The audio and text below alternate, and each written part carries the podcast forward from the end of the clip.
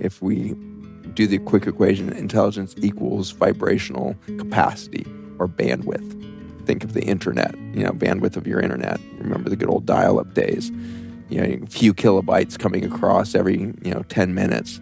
Now it's gigabytes coming in every couple seconds through a wireless device that's not even seemingly connected to anything. We we accept that. Why aren't we accepting the same thing about our ourselves? Why aren't we a wireless device that can connect at a very high bandwidth to all information in the universe? We certainly didn't invent something better than ourselves here. And so the internet has to be a poor iteration of the fact that we are a cell, a cell phone. We are the cell that wirelessly can connect to all information. If you have a question, don't you think the answer is split second away? Or do you think Google actually invented that capacity? I'm Zach Bush, and this is the Lifestylist Podcast.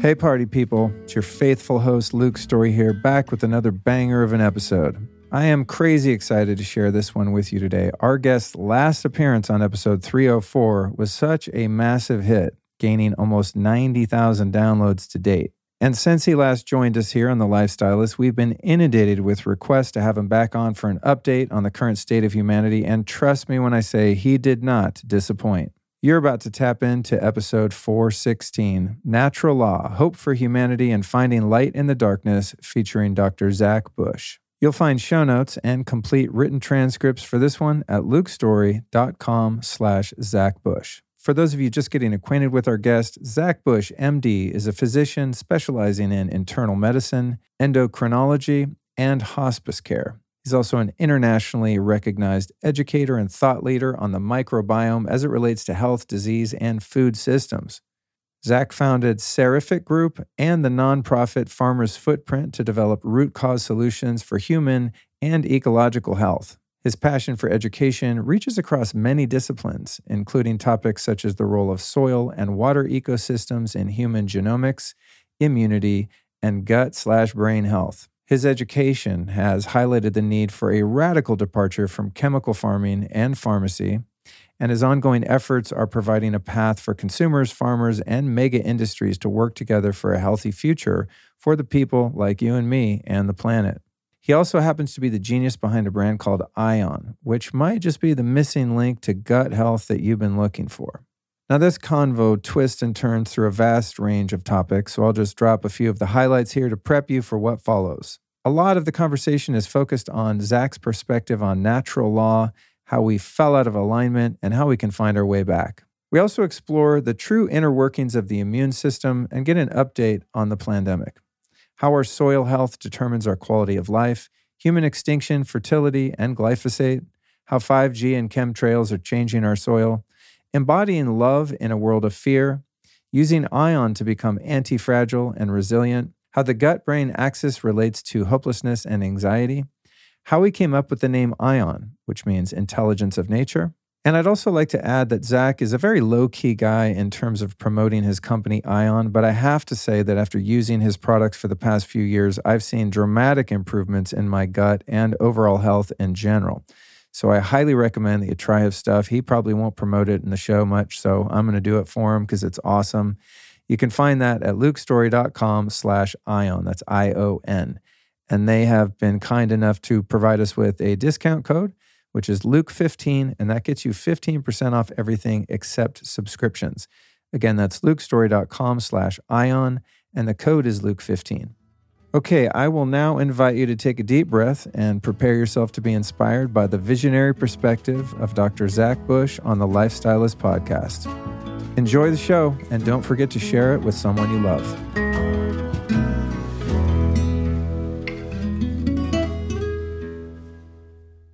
Zach Bush, we made it. We're here. I'm glad to be with you. Yeah. So I saw you in Austin briefly a few months ago. Uh, and then the first time we met, uh, we did an epic podcast at Josh Trent's house in San Diego. I just checked, and to this day, that is by far my most popular and widely downloaded episode ever. I think it's up to about 87,000 people at this point have heard that, which is astonishing to me. Um, and it was one of the most meaningful in the moment, too. I remember just we dropped into a really special place. And um, I thank you for that one and thank you for coming back. I'm glad to be back with you. It's always curious to see what unfolds when we re engage with two beings in the same room. I think there's synergy between souls. And uh, I think we're going to get to witness that again today, as we did before. Yes. And something new will come out. Right on. Uh, a funny side note to that if I recall correctly, at the end of that conversation, uh, which was just incredibly enthralling, there was, um, how do you say it? There was just sort of this, a field that was created or accessed. And I mean, we were just like in some really deep content. Mm-hmm. And you were just exploring the nature of consciousness and the cosmos. And it, and it got super far out in the, in the best of ways. And I think at the end of that conversation, I asked you, you know, I said, I think it sounds like you've done a lot of ayahuasca or psychedelics or something. Like, in order to have this conversation, I just presumed that one would have had to enter those realms via those tools. And you were like, no, no, it's just on the natch. And I remember being um, astonished by that because I've had very few conversations uh, with people that went that deep without the influence of some of those peak experiences. Yeah, I think it's interesting when we think about plant medicine, it's, you know, obviously showing us something about ourselves. And so there's a tendency for the human mind, because we tend to see ourselves as something separate from everything we see around us. We have a belief that we need, you know, these exogenous inputs, be it plant medicine or we need some sort of human experience to justify some sort of growth. Uh, but you know, I think a really ubiquitous plant medicine out there over the last you know 50 years has been the obvious one of THC and CBD in the form of marijuana, and those are showing us something of ourselves because it turns out that the plant itself is not doing something to us. Instead, our system is responding to uh, an input, and that input is showing us something that's endogenous or inside of ourselves, which is this massive endocannabinoid system. And so the endocannabinoids do everything from pain management to focus and concentration. They change our sleep patterns, change our metabolism, change our way in which we interact with satiety in the sense of satiety and fullness and our, our metabolic intake of food. So endocannabinoids are affecting all of these different pathways. And then we reach for a plant medicine and we can overwhelm our own communication network for a moment, which can have the result of changing our state of consciousness. But it can also, especially with repetition, disrupt our own listening to ourselves.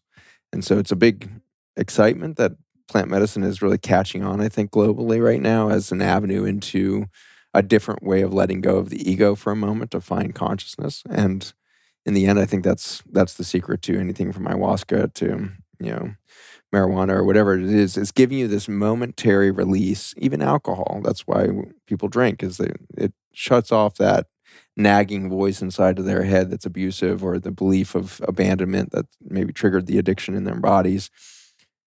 But in the end, we've we've got it all in here. And so we don't need that exogenous trigger to find the path towards that consciousness connection. So if you want a visual of, you know, kind of how many, you know, I think philosophers, but also channels over the years, the Course of Miracles being a huge channel that came through in the late 60s, early 70s, and a huge tome of work that's now come through, channeled through many, many different people.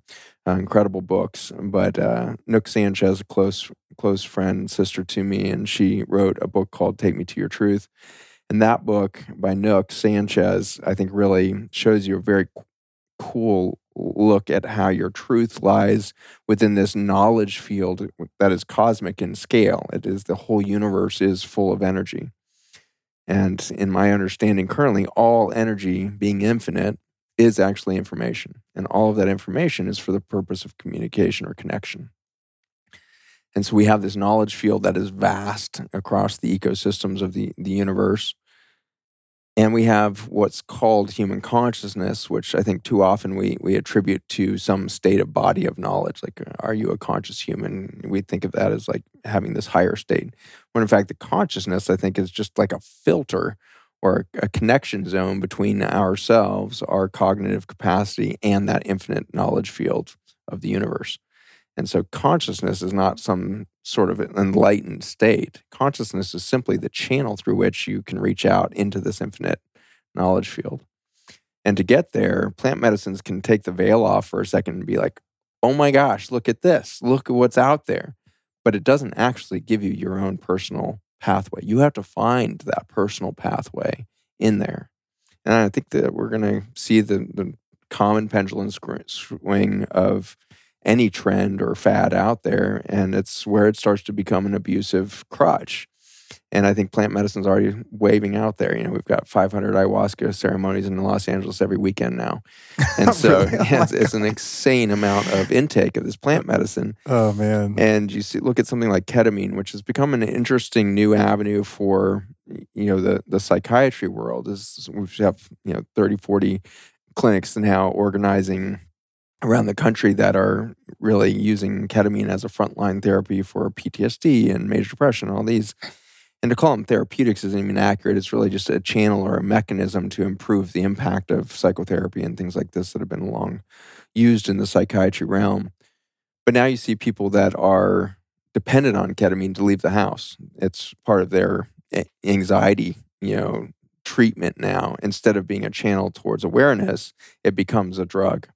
And I think we tend to do this with everything we put our hands on. Marijuana is being an incredible example of that. There's something that can take out that conscious drive state of the brain for a second to give you a sense of that that more you know theta state of the, that relaxation state of the brain and maybe give you new insights on what are the priorities of your life perhaps you know this is one of the avenues that's obvious when you hammer the brain with a bunch of THC but then as a drug, it completely screws up your metabolism. You gain weight. You, your body doesn't know how to mobilize calories out of the liver. Same way you can get fatty liver. Like it can destroy the body with chronic use, and it can then disrupt your own ability to regulate pain because it's down regulating all the re- receptors in your body for THC, CBD, all these you know critical pathways. And so we have a tendency as humans to be so externally focused that we find something exogenous to ourselves and be like, "Oh, that's the thing I needed."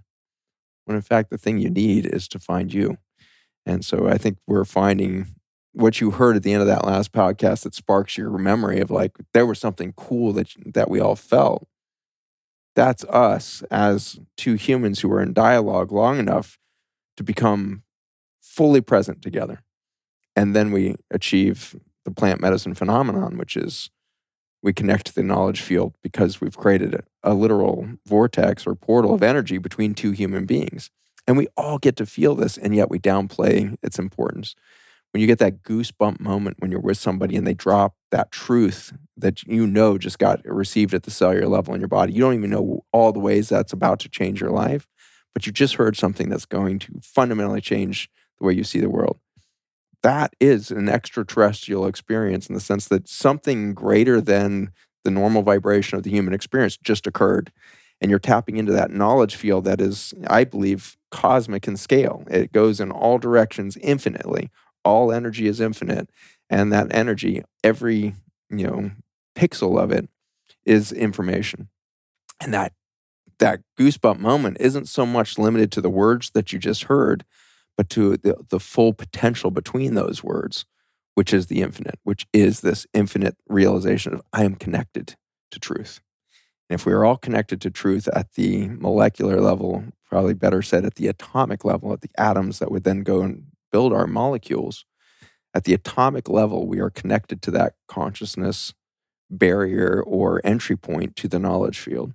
And plant medicine might be one of your tools to, to find it, but we're finding that we have incredible resources in the form of breath work, meditation, mindfulness, even sleep, and starting to learn how to work within the dream sequences is a very powerful tool that's been used by indigenous peoples and shamans for eons is to start to use the dreamscape as an entry point to the knowledge field to all information and the dreamscape is a good example of an ego-free environment.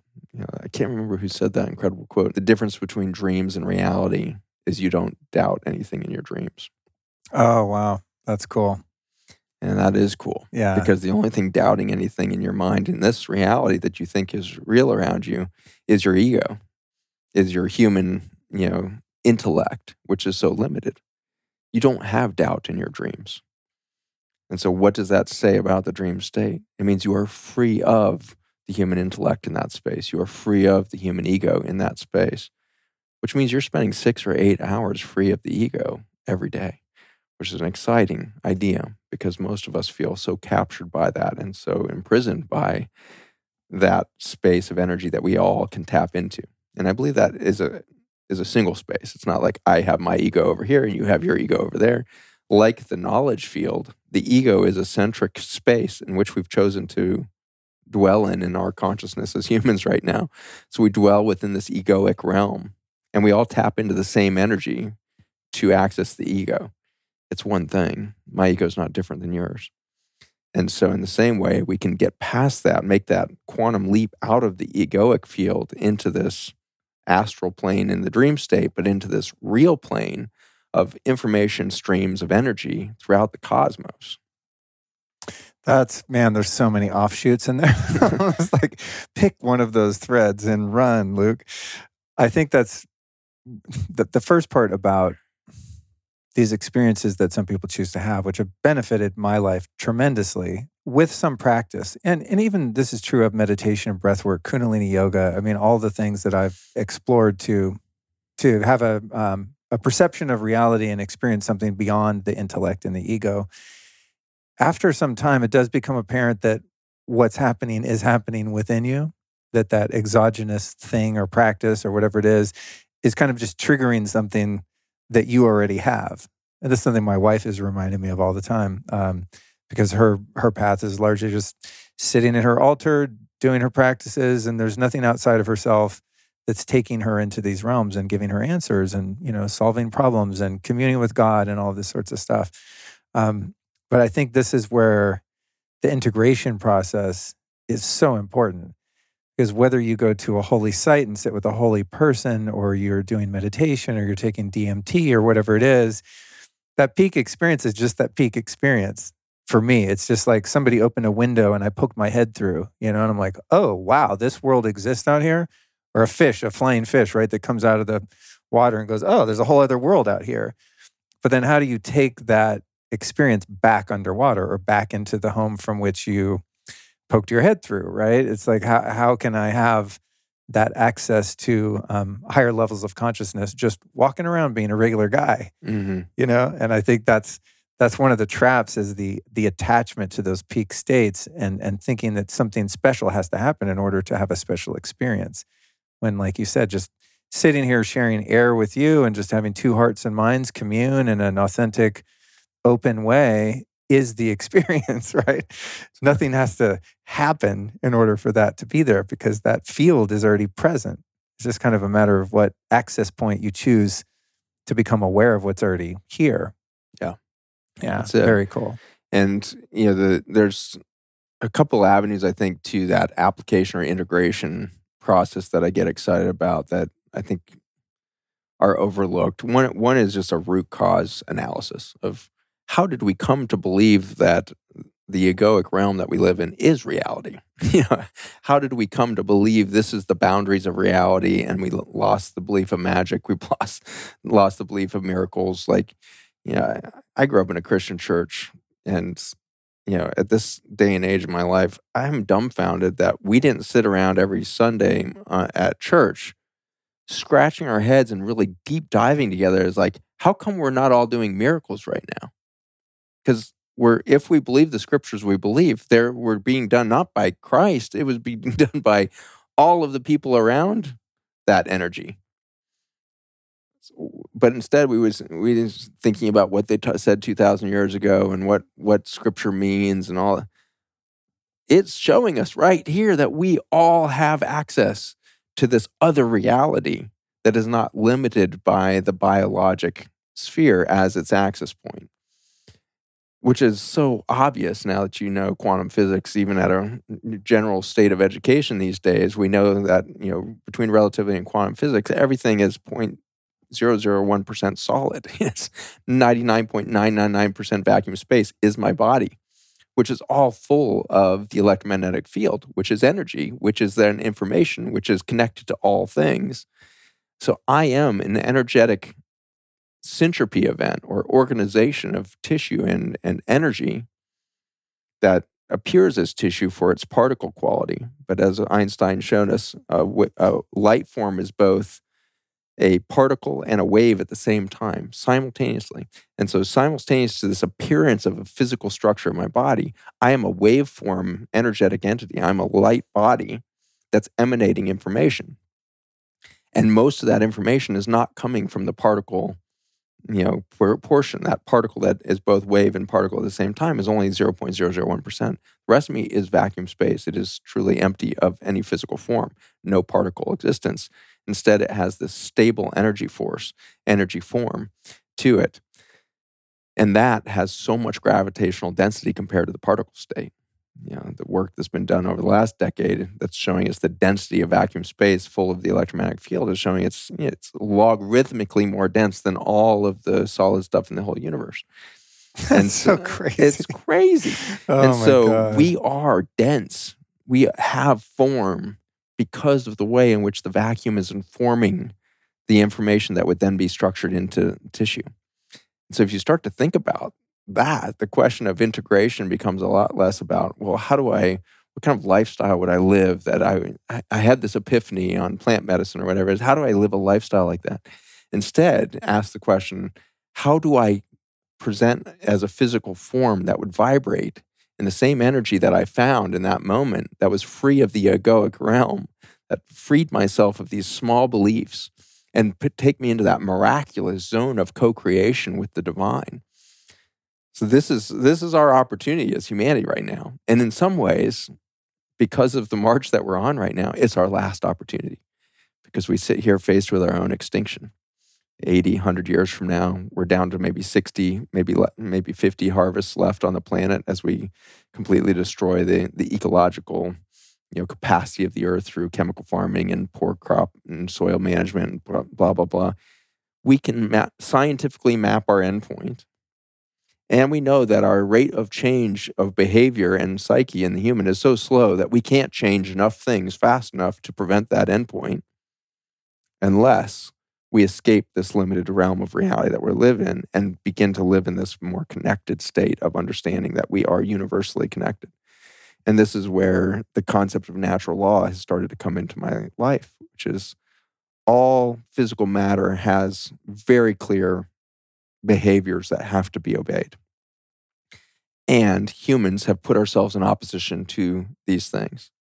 And we've written it into our code. If you look at the Declaration of Independence of the United States, it starts with a preamble where it actually defines the law of nature as the new foundation of this new country that's going to come about in contrast to you know divine law that was the the holdings of the royalty of Europe and all of this. And so the belief was royalty was somehow carrying the divine code and law and therefore could make, you know, manifest declarations of what the laws were. And those individuals that escaped Europe to come to the United States or what would become the United States, they came to a land that had long been inhabited by 600 different you know First Nations tribes that had learned natural law as an organizational governmental process. And we learned from that. And then we wrote the Declaration of Independence from the, that understanding of natural law. The Iroquois were really the ones that had really developed the deepest science of and philosophy around natural law. But you know, before 50 years before this, Ben Franklin had been studying Confucius and all of Confucius' work in defining natural law coming out of the Chinese mindset and all of this. And so you have all of these you know progressions dating back thousands of years to the greeks and before of what is natural law and so we came here and said you know we're going to adopt this natural law but it was pretty obvious that it wasn't going to really work to start a country here just based on natural law because we had 600 tribes here that were already at maybe a population of 100 million throughout North America so somehow we were going to have to take over, take that land from them. And so we did something clever in the preamble, or very dark, which is say we're going to start a whole nation based on natural law, but we will also base it on divine law, which is in is higher than natural law. And so that preamble says the law of nature and divine law will be used to understand that divine law is higher. And we know that our God is more advanced than these indigenous peoples. Oh, and so we are going to claim that any Western Oh, civilization person who finds a territory owns that territory.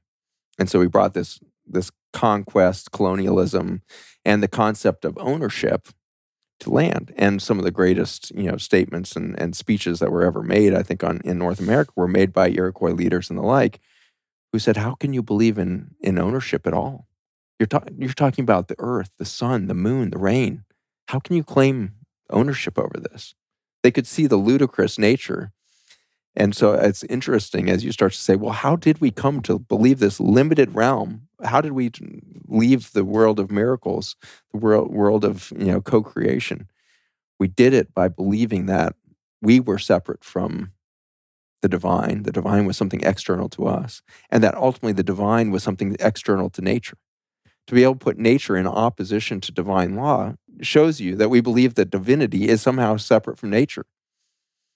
And so where where is the schism there? And then if you look at the Oxford English Dictionary, we define nature as everything in the firmament of the of the world, plants, animals, minerals, everything as opposed to humans or anything humans have made. Wow, really? So we didn't God, what a massive Oxford disconnect. disconnect. Oxford Dictionary, Oh, we not God. only didn't include ourselves in nature, we put ourselves in opposition to, as opposed to humans or anything we've made. And so, eh, from the preamble of the Constitution or Declaration of Independence to Oxford English Dictionary, we continue to define ourselves as separate from. And as soon as you can get that separateness, you have to believe in scarcity because it's not possible to, to be tied back into that infinite field of knowledge, let alone the, the, the field of resources that nature would have provided that would have allowed us to exist in the first place, obviously, but that we came into existence and then gave it all up. We suddenly thought we were in opposition to nature and she was against us. She was attacking us. People were attacking us. You know, animals were attacking us. Bacteria and viruses were attacking us. So we came to this belief system of opposition and separateness. And in so doing, we had to adopt a reality of scarcity. And to protect yourself in the reality of scarcity, you have to adopt the ego. And so you get locked into the egoic realm to your own belief that you need to own things, which then leads to the scarcity event. You know, a, a gypsy doesn't think they ever run out of resources, right? They they're out there. They they own nothing as far as land or homes, and they travel, and they know that the communities at large will provide. You know, universe will provide, nature will provide. Any hunter gatherer tribe never worried about running out of stuff, you know, and even the indigenous people of the Amazon that I was with last year, the Achuar tribe, they've been in the same sector of the rainforest, Ecuador and Peru, for 40,000 years. And they never thought they were going to run out of anything. And that's evident by the way they design their kitchens. They have a fire pit and then they have the rainforest. And they go out every day and collect everything. They don't have a refrigerator. They don't have a bunch of, you know, cabinetry to store food in. They have enough for the day. And they go out every day knowing that for 40,000 years that rainforest is provided for them. I'm generally a pretty easygoing guy, but I do have one huge pet peeve in the health and wellness industry, which is the fact that people spend so much energy on diet fads while ignoring something that's just as bad as junk food, in my opinion. I'm talking about junk light, blue flickering light to be specific. Blue light, meaning any light that looks white at night, trashes your melatonin levels and thus your sleep. But melatonin does way more than help you sleep. Melatonin is the body's most powerful antioxidant, and it's also your most potent endogenous anti cancer molecule. And light flicker sucks because it can cause neurological issues like headaches, migraines, and even photosensitive epilepsy. And if you want to know if you've got flicker, you can easily test the flicker of your bulbs by shooting a short slow motion video. If, when you watch it back, the light flashes on and off, you've got flicker. Not good, but fixable. Lucky for us, our homies over at BluBlox made some bulbs that only emit red light. So, zero blue, green, yellow, or orange light, just pure red, which is optimal for melatonin production, and their bulbs don't flicker. Additionally, the Lumi sleep bulbs do not run on Wi Fi or Bluetooth, which means very low EMF readings, if any at all. These bulbs are just badass. They did it right. I use them strategically all over our house, mostly in table lamps, since light source positioning is also important. Think of your nighttime lighting as a campfire, warm light at eye level, not overhead, if possible.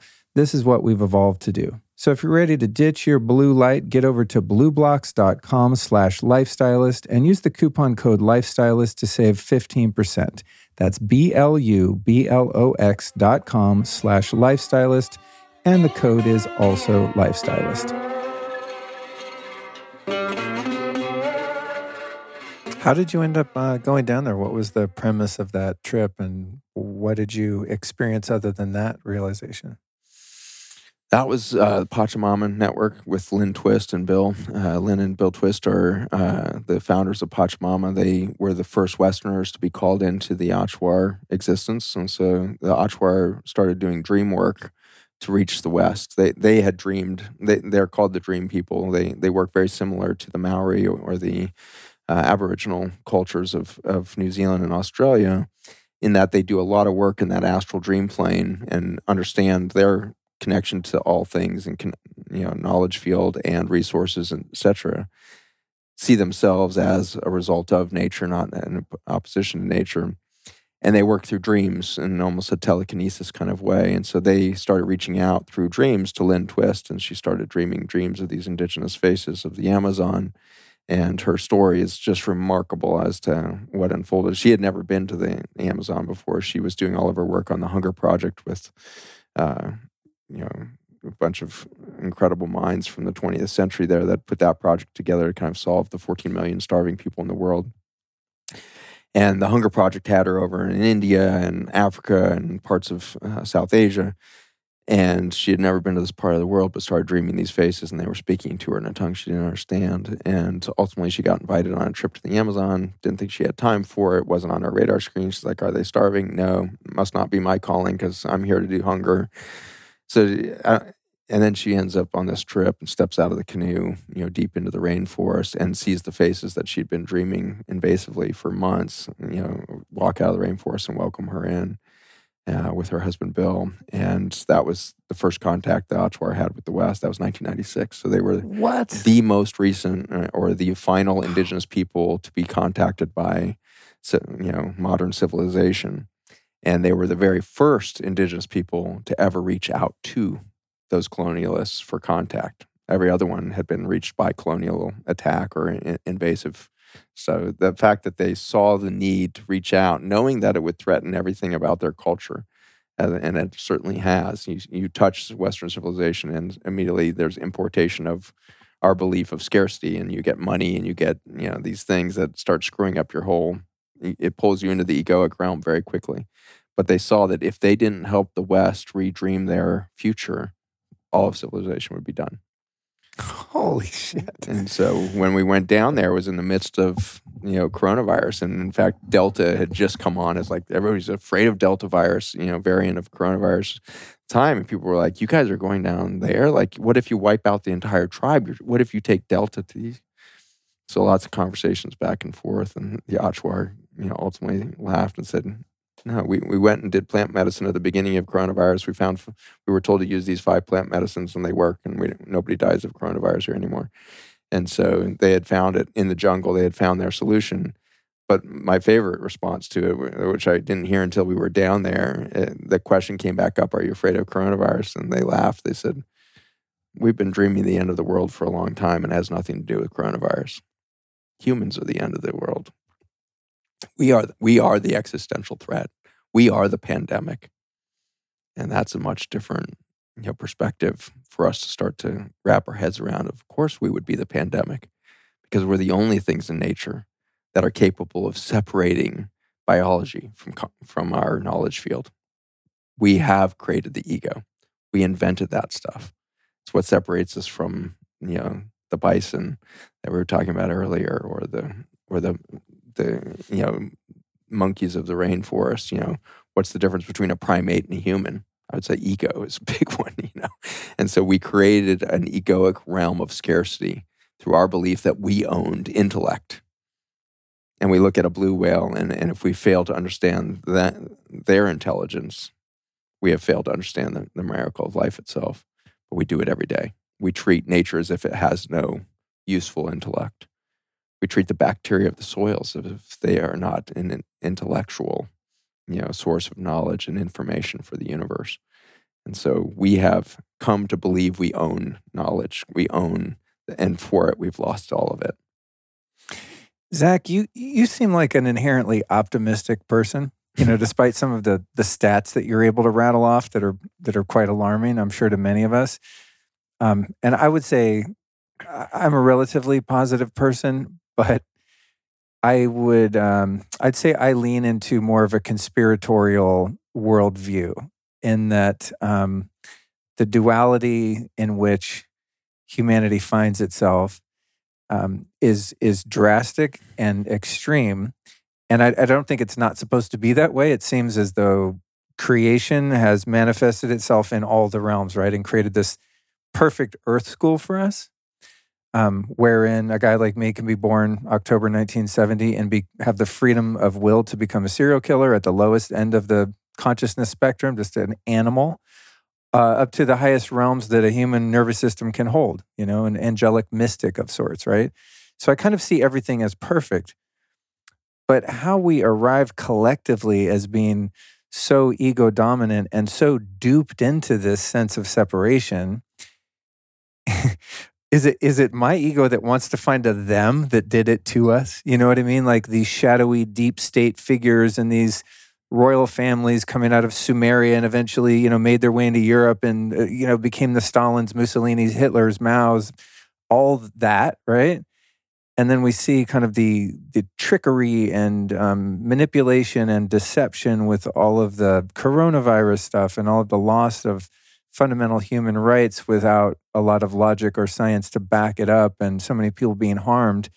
Um, I still while I'm trying to see myself as part of the fabric of everything and knowing that everything is supposed to be, um, I still have the sense that there's some bad guys that are trying to fuck us all over, you know?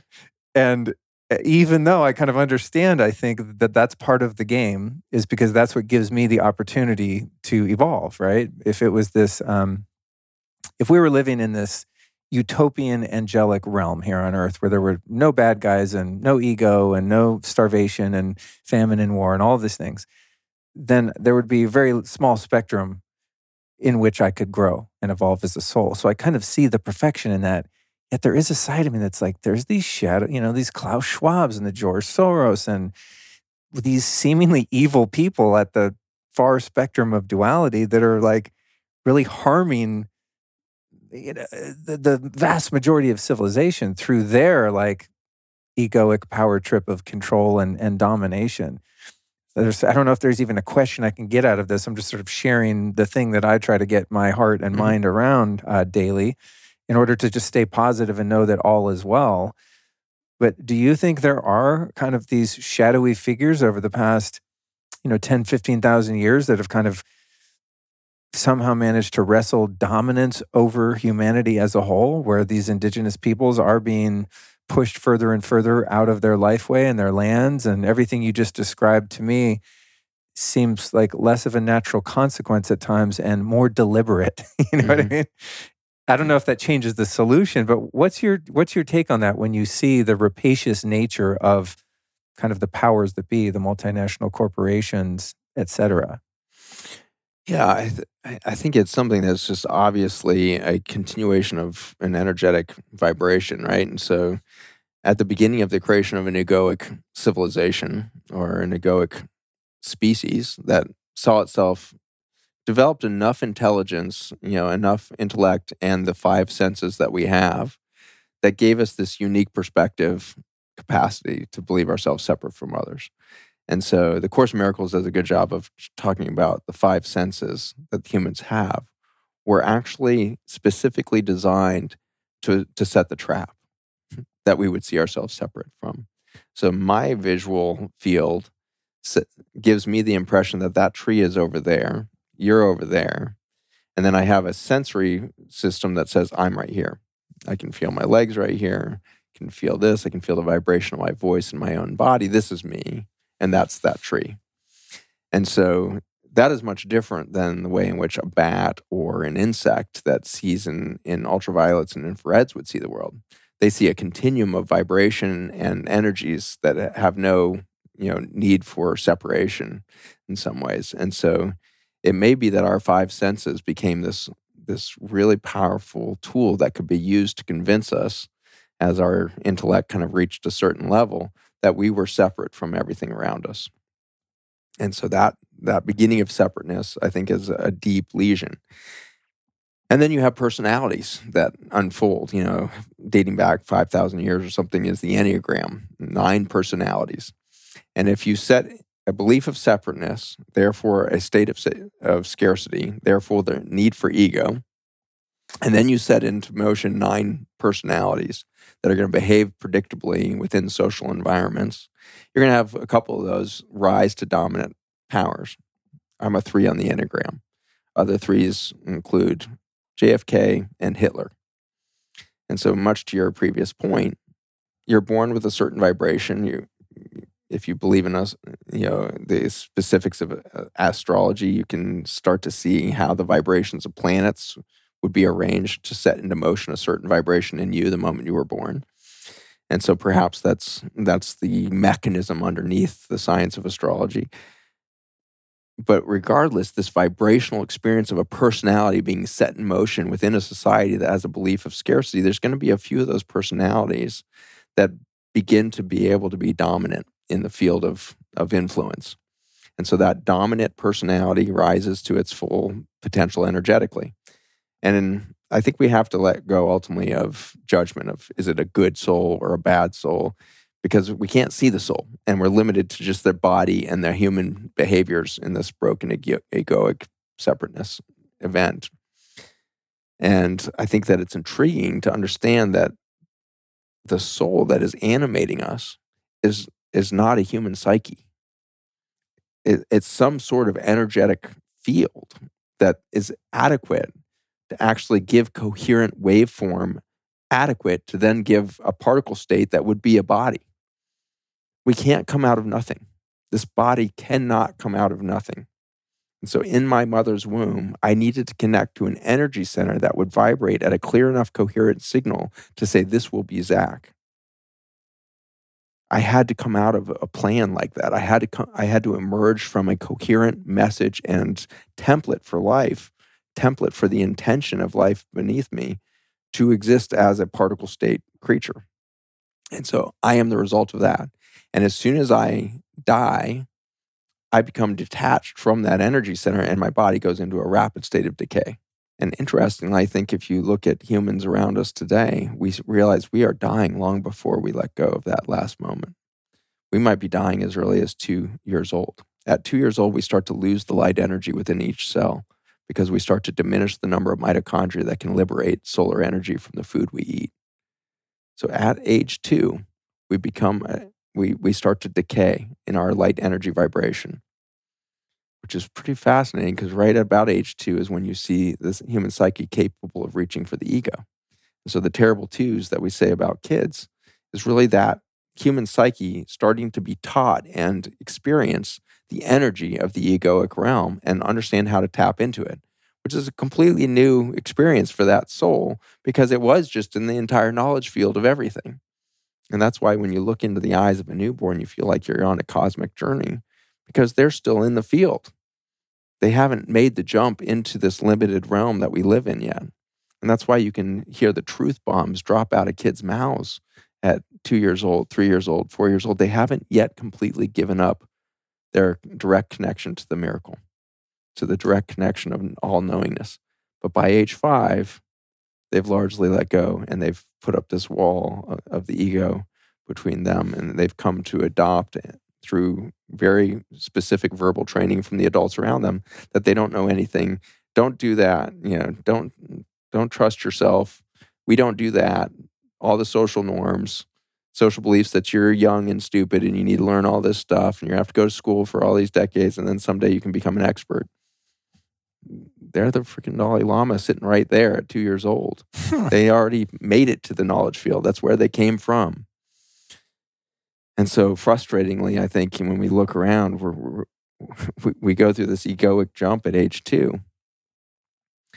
And then you say, well, is there really a cabal or is there, you know, these people attacking us? Or is it just a whole human species that's been set into motion in a limited concept of the egoic realm, expressing different personalities? And not surprisingly, one family becomes dominant because some number three became a Hitler and destroyed life and extracted tons of energy, and then creates a special, uh, you know, resource pool for their own people so that there's more likelihood that the egos, those personalities within their tribe that can be more egoically energetic, you know, force fields or, you know, gravitational fields continue to play that out generation to generation. So did some family move from South Asia to there and this and that? Yeah, but if we limit that to a belief about that family line or whatever, we're missing the bigger picture that it's actually an energy. There was there's an energy vibration that's moving through humans that is low vibration inherently because it continues to reinforce this egoic belief. And the, the, in the egoic world of scarcity, you have to survive and to thrive, you have to extract more from more people. And so you become warlike in your behavior, you become extractive in your behavior, you become colonial in your behavior, you become very masculine dominant in your behavior because the, the feminine energy that lies within each of us speaks every moment to you are completely nurtured you are connected to the universe you are a co-creator within the universe you you have all things at your fingertips we have tap into that to the feminine archetype. So the the darkness that's around us is us. And so to point externally and say there's a cabal or there's a conspiracy theory is really say that lies within each of us. We all tap the same ego. We all reinforce the energy of the same ego. That's yeah, I like I like that perspective. That's a little easier to sleep at night with that one. It's just us. This is just us. It's a mess.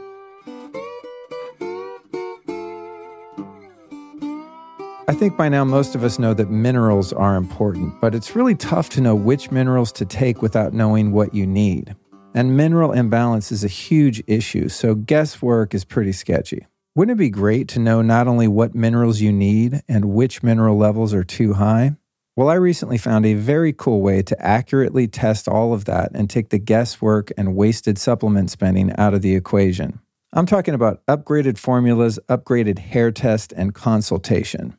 It's really fast and easy to do. You just cut a couple small hair samples, mail it in, and then book your consultation, during which one of their expert staff explains your mineral levels and even your heavy metal toxicity. We just sent in my wife Allison's test and got some good and not so good news. She was luckily very low in lead and mercury, which is awesome, but we also found high aluminum, which is less than ideal. Luckily, her mineral levels look super solid overall, but her magnesium levels were a bit high and her selenium a bit low. So, with that accurate information at hand, we did a heavy metals detox protocol to get that aluminum down and also determined that she does not need to supplement magnesium for the time being, but that it would do her some good to up her selenium intake. And not only does upgraded formulas have you covered on the test and consultation, but they also happen to make the best absorbed nano minerals I've ever found. Getting your minerals right can sort out hidden deficiencies that are affecting thyroid, adrenal, and many other systems in your body. So I highly recommend you check out the test and consultation at upgradedformulas.com. Now, you can also save 15% off your first purchase by using the code Luke at checkout. That link again is upgradedformulas.com.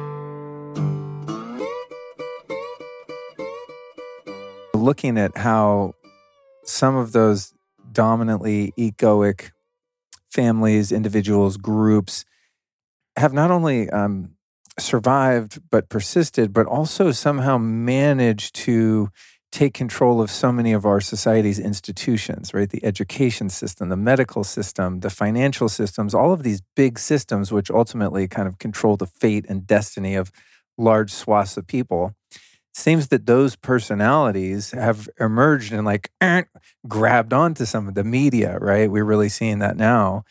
And so it's a it's a challenge to not get trapped in an us and them thing, right? And I think that's what I was getting at when I try to zoom out and just go, no, it's all perfect because it's given me the opportunity to see that reflection of my lower nature, which I'm totally capable of and I've expressed a lot mm-hmm. earlier in life, yeah. you know. I just didn't have the power to dominate and harm that many people, but I certainly harmed a few around me and and myself, uh, not the least of which. So seeing them as other is the whole trap of control, right? I mean, that's where that's where we lose. Um, and I think with what we've experienced over the past couple years, because I've I've really looked at this, and it's just such a it just objectively fascinating human experience that we've had with the, the corona stuff and all this. I mean, it's just mind blowing. And and watching, you know, the um, the widespread, thankfully, loss of trust in in the media and, and many of these other institutions that I mentioned. When I can like get unemotional about it, on the more positive sense, to me, what I perceive to be happening is that the collective consciousness of humanity has, however slowly, risen to a point where the falsehood and those lower states that have been kind of lurking in the shadows and pulling strings can no longer be hidden. Right. So it seems like there's this upheaval of evil in the world, but perhaps it's that there's enough good and enough love and understanding amongst us, enough of an awakening that it's just kind of shining lights on some of those shadowy things that have been there for a very, very long time. And we're perhaps getting to a point where we're less willing to tolerate it. And you yeah. can see this with the decline of, you know, the mainstream media. I mean, so many people now realize that we're being lied to largely. Not to say that all media is all wrong all the time, but there there certainly is an agenda at play. And and many of us are going, no, we you lied to us last time. You probably lying to us this time about whatever war we're kind of you know tricked into supporting and things like that. So maybe it's maybe it's good news where we are, right? There's people like you that are kind of sounding the alarm about the soil and different things that are so meaningful and impactful. But maybe it's one of those things because we're kind of in the eye of the storm. It seems like it's getting really dark and we just can't tell what's going to be 10, 20, 50, 200 years from now. We could look back on all of this 2020 to now. And God is the best thing that ever happened to humanity, right? Because we reached a certain point of intolerance for the abuses that we've been um, perpetuating ourselves as a collective and and putting up with for so long. When I look at it like that, I'm I'm able to kind of sleep at night, you yeah. know, and know just we're kind of in the middle of a dream that's really spooky sometimes. And so don't panic yet. We just keep, I guess, individually doing our work and elevating each of our individual expressions of consciousness. And perhaps for me, it's like not trying to be a do gooder and changing the external world to fit what my limited perspective thinks it should be. Maybe it's just how much more can I open my heart? How much more loving can I be to myself and to those people in my immediate vicinity? You know, what what depth of conversation can I have sitting here in a podcast? And how can I maybe instigate someone else's heart or mind to open in a different way and to to broaden their perspective in the way that mine's beginning to. Mm-hmm. Yeah, I think that the individual is the whole on so many levels, and that's you know certainly where it comes down to something as simple as health. Maybe you know we have a tendency to be taught by the environment around us that health comes from something exogenous to ourselves, just like we need plant medicine to get to the knowledge field uh, we need you know this drug over here to control our blood pressure or this drug over here to regulate our mood so we're not depressed or this one over here to reduce our anxiety or this one over here to improve our sleep quality. And so we are always reaching exogenously outside of ourselves when obviously health is a resonant state of knowing your self identity so well that there's this constant regenerative effort towards self where your your boundaries are constantly becoming resilient knowing that this is me within this is the the interface of energy outside of me and I can absorb all of that information. I can filter it. I can know the truth within it, whether that be a biologic, you know, event of a stem cell turning on or, uh, you know, a philosophical idea coming to me. The more I hold myself and my boundaries healthy, the more health emerges from within me. And so it's this cool, you know, kind of quantum state of once you know self, you have access to everything. The boundary creates the infinite, as said by William, who's one of my colleagues that I work with a lot. And so that that boundary event creates the capacity for you to interact with with everything. When you don't know yourself and you're more of a, your brain is out in this amalgamation of roles and beliefs about who you should be, how you should be performing, all of this egoic realm, you can't even vibrate at your original state uh, that you were when you were, you know, born. That birth state where you were connected to everything, you know, you had just come out of this egoic free dream world that was real. You got then uh, trained into believing an unreal world an, an, a world that believes that there is scarcity, a world that believes that there's limited resources, a world that believes there's limited life, a world that believes there's death and as an endpoint. You know, there, the egoic realm has us locked into such a limited view, and so we we then lose ourselves. We can't find ourselves, and so knowing self, feeling that infinite within, then opens up all things in all directions all the time. And it's exciting to realize that it's not going to be a human journey to find ourselves back there. It's going to be a soul journey that gets us back there.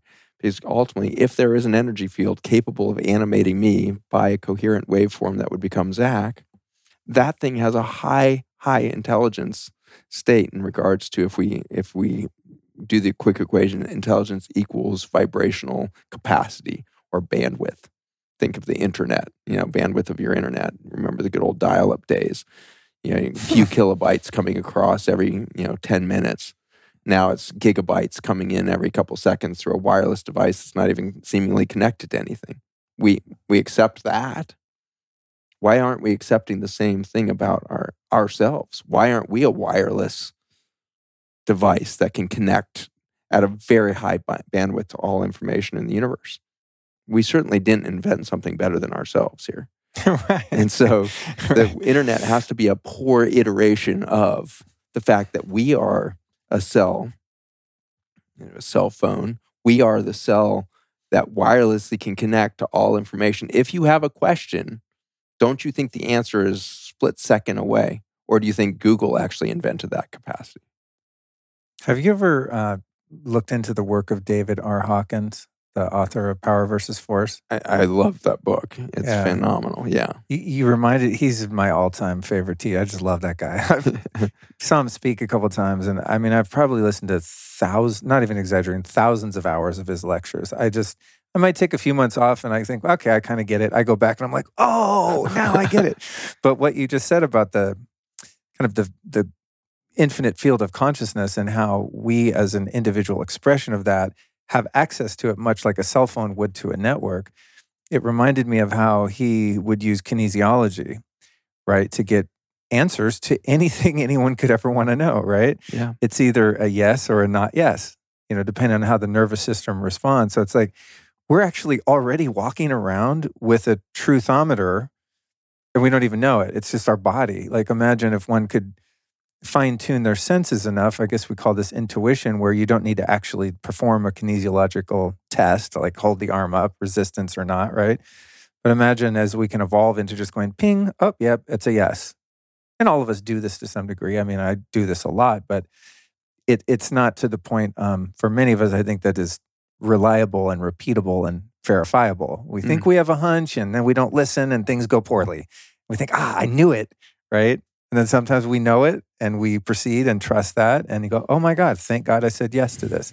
I mean, my marriage is one of those where it was mm-hmm. like, you know, there was a precipice that I was standing upon. And if I didn't lean in and kind of follow my gut and my intuition, my body was saying yes. And my intellect was going, oh, I don't know, it's kind of too soon, uh, you know, whatever it was doing. And I just went, shut up, brain. This feels right. And it, and it was and is, you know.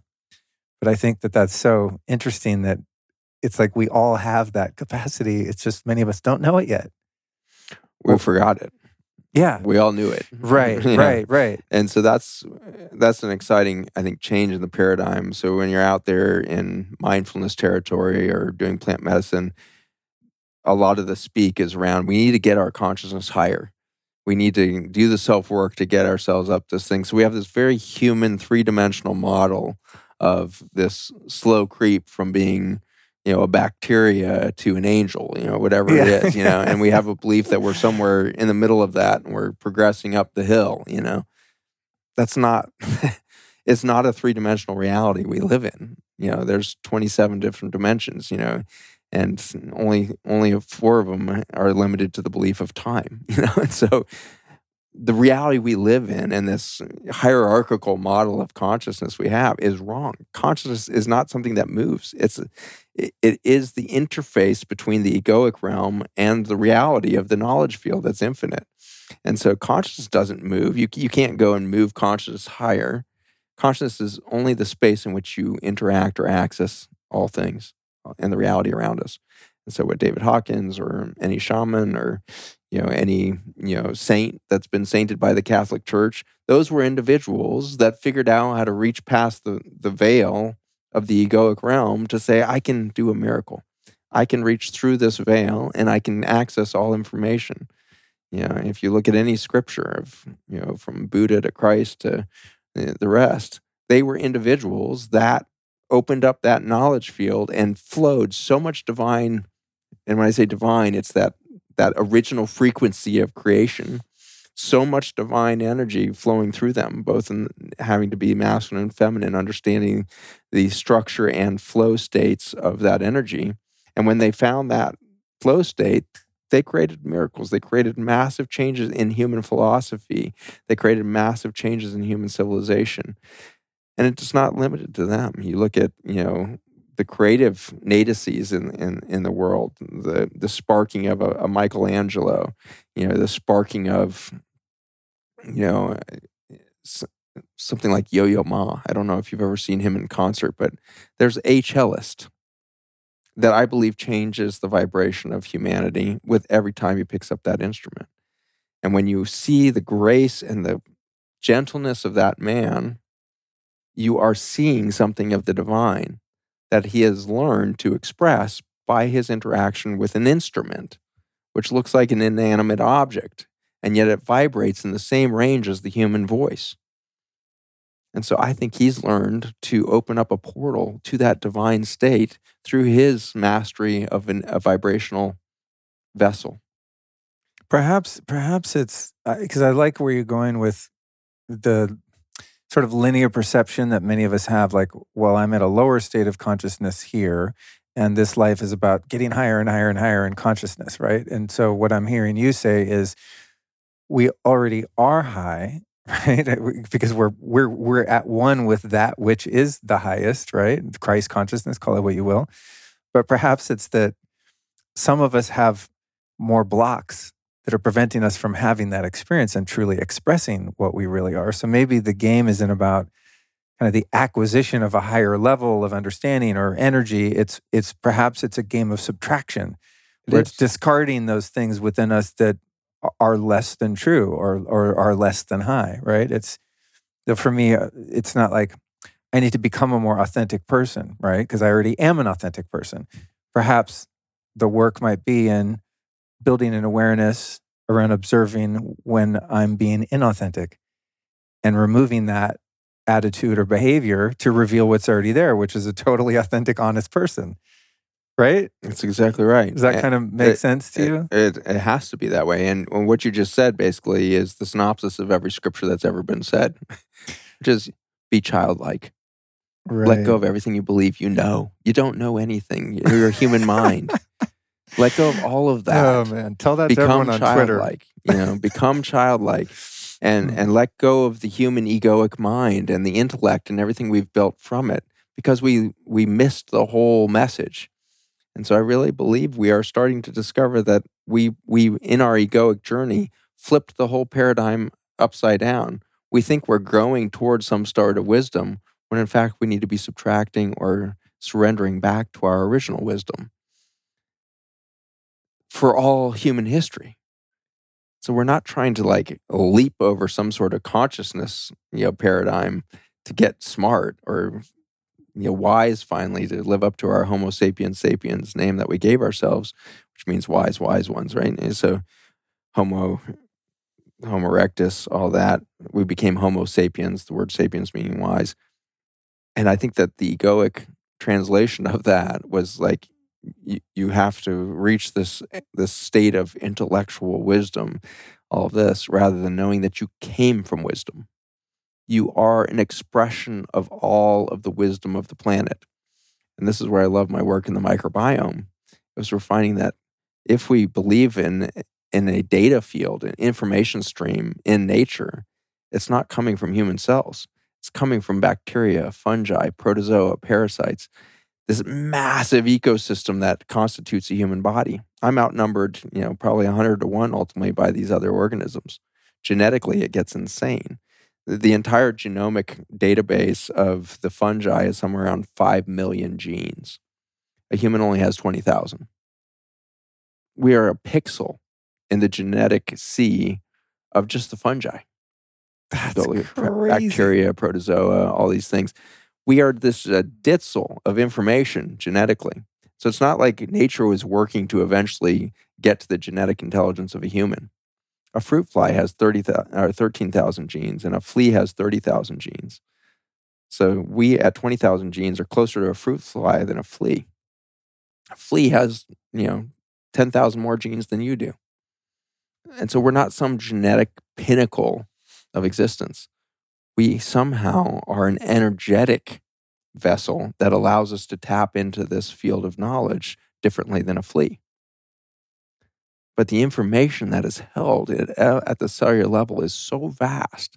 And what we know about nature as a whole is how did life occur on the planet? It was because somewhere in the fabric, the natural law of life itself is two general rules is that life will only occur through the capacity for adaptation, and that is achieved through biodiversity.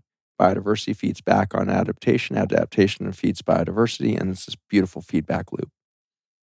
And then humans come along, see ourselves separate from all of that biodiversity that allowed us to occur, and we see ourselves in opposition and we start to kill all of that biodiversity, and then we find ourselves all going extinct. womp womp. Whoops. and so it's oh, just man. fascinating that just as we, you know, demean the intelligence and wisdom of a child, we we assume this low energetic state of bacteria or fungi in the soil systems. And so we come to abuse them all. And we abuse them at the same rate, not surprisingly, because it's all egoic, you know, mechanism. We've wiped out 97% of indigenous peoples on the planet at the same rate that we've wiped out 97% of the arable soils of the earth over a 200 year period. Over 200 years, 97% of indigenous cultures and peoples and 97% of arable soils have been destroyed. 97%, that leaves us with 3% left. And I believe it's that 3% of indigenous cultures that are going to show us something of where we all come from. Because we are all indigenous ultimately my genetics come from an indigenous people. The Celts were really one of the first full scale holocausts that happened, where the Celtic people were were you know under a massive genocide from Julius Caesar and the Roman Empire. Uh, Dan Carlin's work is amazing. If you if you don't know Dan Carlin in hardcore history, he does these long form history lessons in these incredible you know war war states of, of human history and you learn so much about the egoic state and listening to these histories that we have and so i come from a nearly wiped out genetic line of the celts you know and the and then moving into the you know more recently the scotch irish and they almost got wiped out got blamed on a potato famine but it was really a complete destruction of resources and capacity for tr- commerce and all kinds of economic blockades that got put on the scotch irish peoples by, at that point, the British Empire. And so I come from genetics of indigenous peoples that were, were you know, attempted genocides over and over again. We all have those trauma histories within us. We all have this. And I believe that we're in this interesting state of awareness suddenly starting to bubble up of like, we need to be aware of our indigenous peoples. But I think that we do them a disservice and we do ourselves a disservice and we cripple our ability to really move past our egoic state when we romanticize those indigenous peoples that are surviving instead of saying that is us. We need to tap back into that wisdom and we romanticize them. We try to lift them up a little bit, but we do nothing to change the dominant paradigm that's crushing them still. It, it, it's, it's this greenwashing, symbolic grossness really that's there when we try to romanticize an indigenous people that are being destroyed by our own daily activity of clicking the Amazon order now button. That's what's destroying the rainforest is our consumer behavior because of the word consumer is the result of the egoic mind that is colonial and extractive. We are consumers of life. We are not creating it. We are consuming it and we're sucking it out of this planet as fast as we possibly can to our own extinction. Or we let go of the ego. Give us the ors. the egoic moment. We let go of the egoic moment. We stop consuming for a moment. We realize that everything is infinite. We realize that everything is abundant. We move from scarcity to abundance mindset. We realize that it's ludicrous for me to say that Dr. Fauci is different than D- Donald Trump, is different than Hillary Clinton, is different than Zach. No, we're, we're the same protoplasm. We're the same 20,000 genes iterated over and over again with slightly different variations. And then we have this egoic mind that is so eager to find judgment points to say, that's different than that, that's better than that, that's bad, that's good. Our egoic mind is what does all the judgment and therefore separates us not just from nature, but from one another. And so you and I can sit around at a dinner party and be like, oh my gosh, the media or Dr. Fauci or you know whatever it is, when in fact we need to be saying, but what about the mycelium? What do we learn from that? How do we t- tap back into that intelligence? What about the vibration of the Pleiadian galaxies and and and what lies within that star cluster? What what what do we need to tune into to that vibration?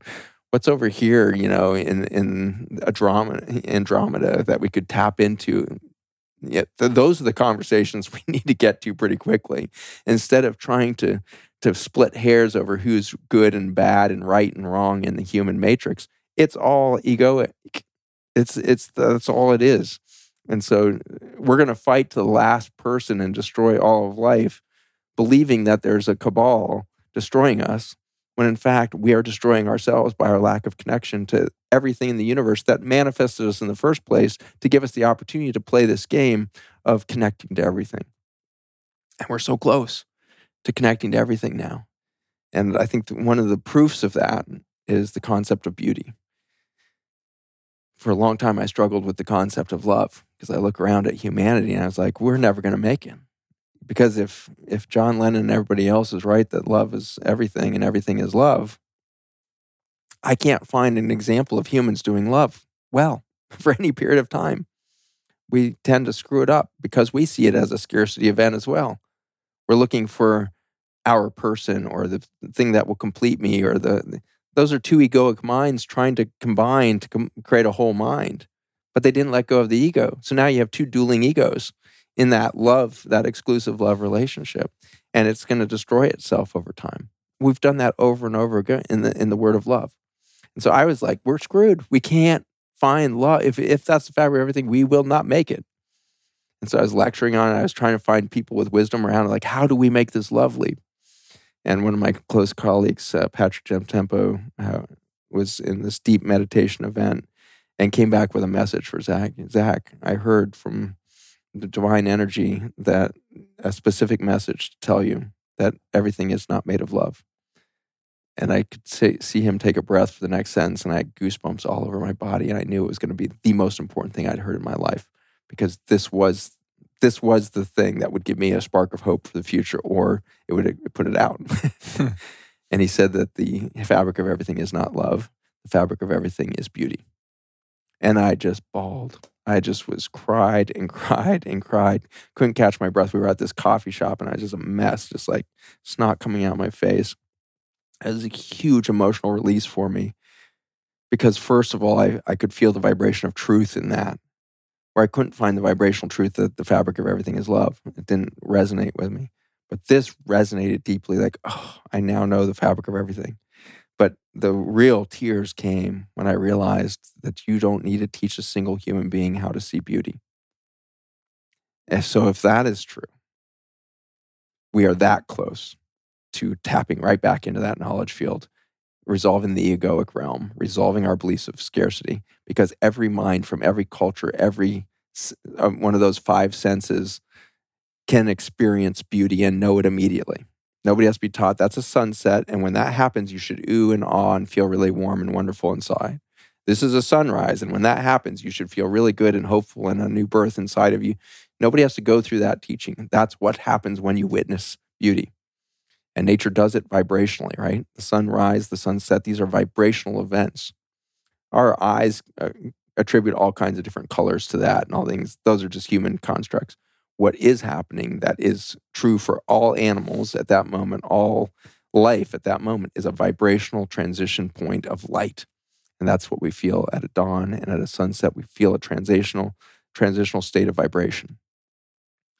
And we all know it and we're all tapped into it at the exact same time. So, how hard is it going to be for us to exit from an egoic realm of scarcity and war and exploitation and consumerism? One sunset. If we can all become present for the one sunset, we will all immediately let go of the egoic journey for a moment. We'll do the plant medicine journey straight into the knowledge field and be like, it's the same sunset for every human on earth. Oh my gosh, it's the same moon for every person every night. It is the same earth for every person all the time. Oh my gosh, all cells are vibrating to the same sun. Doesn't matter if you're a bacteria, a fungi, or a human, it is going to be dictated by the sun and moon cycles every month. The seasons affect every living being on the planet. Oh my gosh, it's all one. We are one living organism. So there we're that one sunset away from letting go of the egoic mind and seeing the beauty within all things. And when you see beauty, you experience love. Love is not the fabric of everything, love is the experience of seeing everything for its beauty. Mm. Wow, that's good. That's good. I'm going to ponder that for a moment.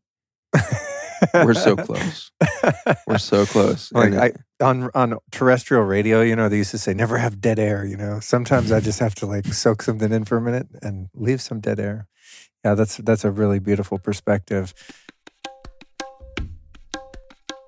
I'm going to take a moment to ask you something. How often do you wake up in the morning and instantly wish you had just one more hour of sleep? You know, you hit the snooze button and hope next time your alarm goes off, you feel more energized.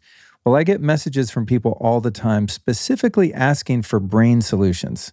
So they usually mention things like brain fog, low energy, poor focus, and so on. Well, I recently found a truly incredible solution to all of this called Nootopia. They specialize in personalized brain supplements known as nootropics. Taking this stuff is like flicking a switch and turning your brain on within the first 10 minutes of waking up in the morning and feeling totally engaged, focused, upbeat, and productive no matter what life throws at you. I actually had my dose of Nootopia this morning and I'm feeling quite focused and perky.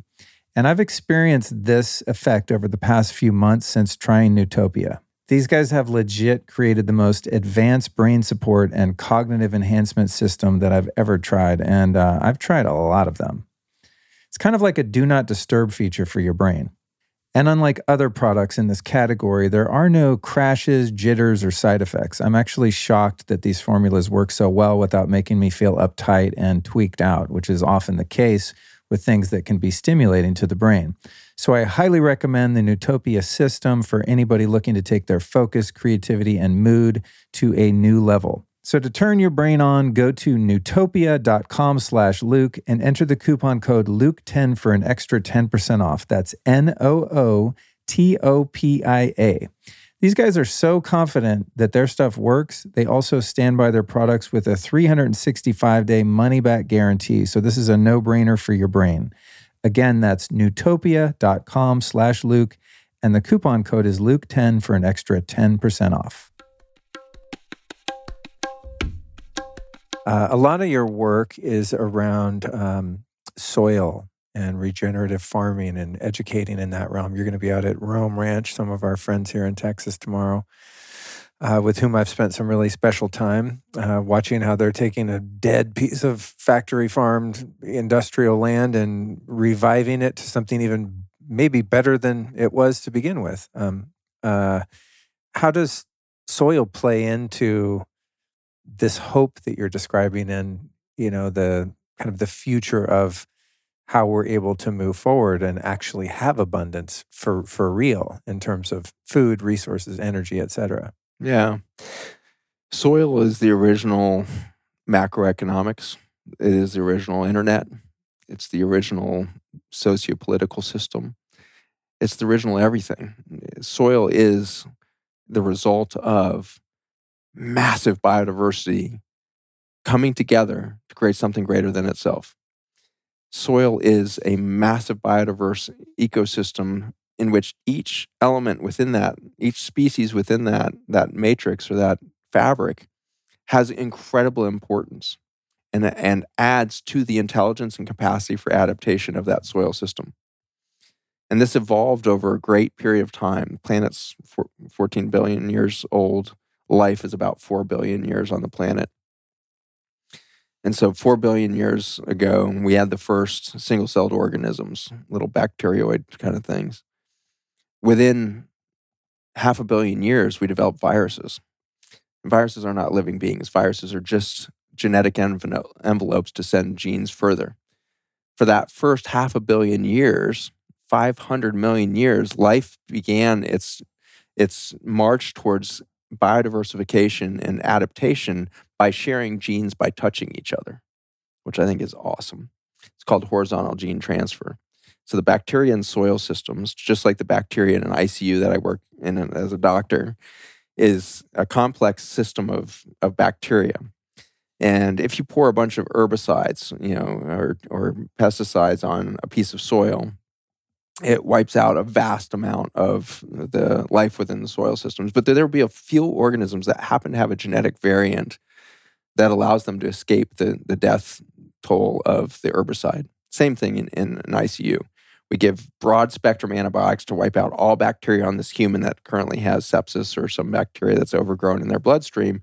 And we think we're doing a good thing by trying to wipe out all bacteria because we have that us and them mentality. Here's the human and there's the bacteria. We don't realize it's one ecosystem. And so we're trying to sterilize this human. And every time we sterilize them, they get less well. And so we do a whole bunch of other things in the ICU and then we, you know, try to what starts happening in the soil or in the in the individual there is that this pressure of death from the antibiotics of the herbicide or the antibiotics of our drugs in the ICU is going to start to select for a new opportunity for life because life is not the opposite of death life is the continuation of whatever is disappearing and so all of the energy from all the bacteria that are dying in the soils or the earthworms that are dying in the soil all that energy cannot be destroyed it has to persist. And so it will take new form. And what starts to happen is the bacteria that find that loophole around the death toll of the herbicide or the antibiotic in the ICU will start sharing that gene immediately. This is the opposite of humans. If there's a new thought in a human, they immediately go about figuring out how to make a trade secret or a patent out of it. How can I make this my own? I'm I, I'm not going to go into any business meetings because I'm afraid somebody's going to take this new idea from me. It's called inventor syndrome. It's a really violent psychological condition in which people will isolate themselves from all of humanity trying to protect their idea. And then they'll die with their idea never affecting humans. And so we do the inventor syndrome while the, the bacteria of the soils are sharing all new information in real time as fast as possible. And so we did that by bumping into each other and sharing genes through the cell membranes as bacteria. And, we still do this to this day. The ICU develops drug resistant, multi drug resistant uh, bacteria in there. We, we now know things like, you know, VRE, which is, you know, uh, vancomycin resistant enterococcus bacteria, or MRSA, MRSA, which is a, a methicillin resistant Staph aureus bacteria. These guys got resistant because of the pressure of the antibiotics and the herbicides trying to kill things. And then a new gene is found, and they immediately do gain of function out to the whole environment. And they want as many people to survive or many bacteria to survive as possible.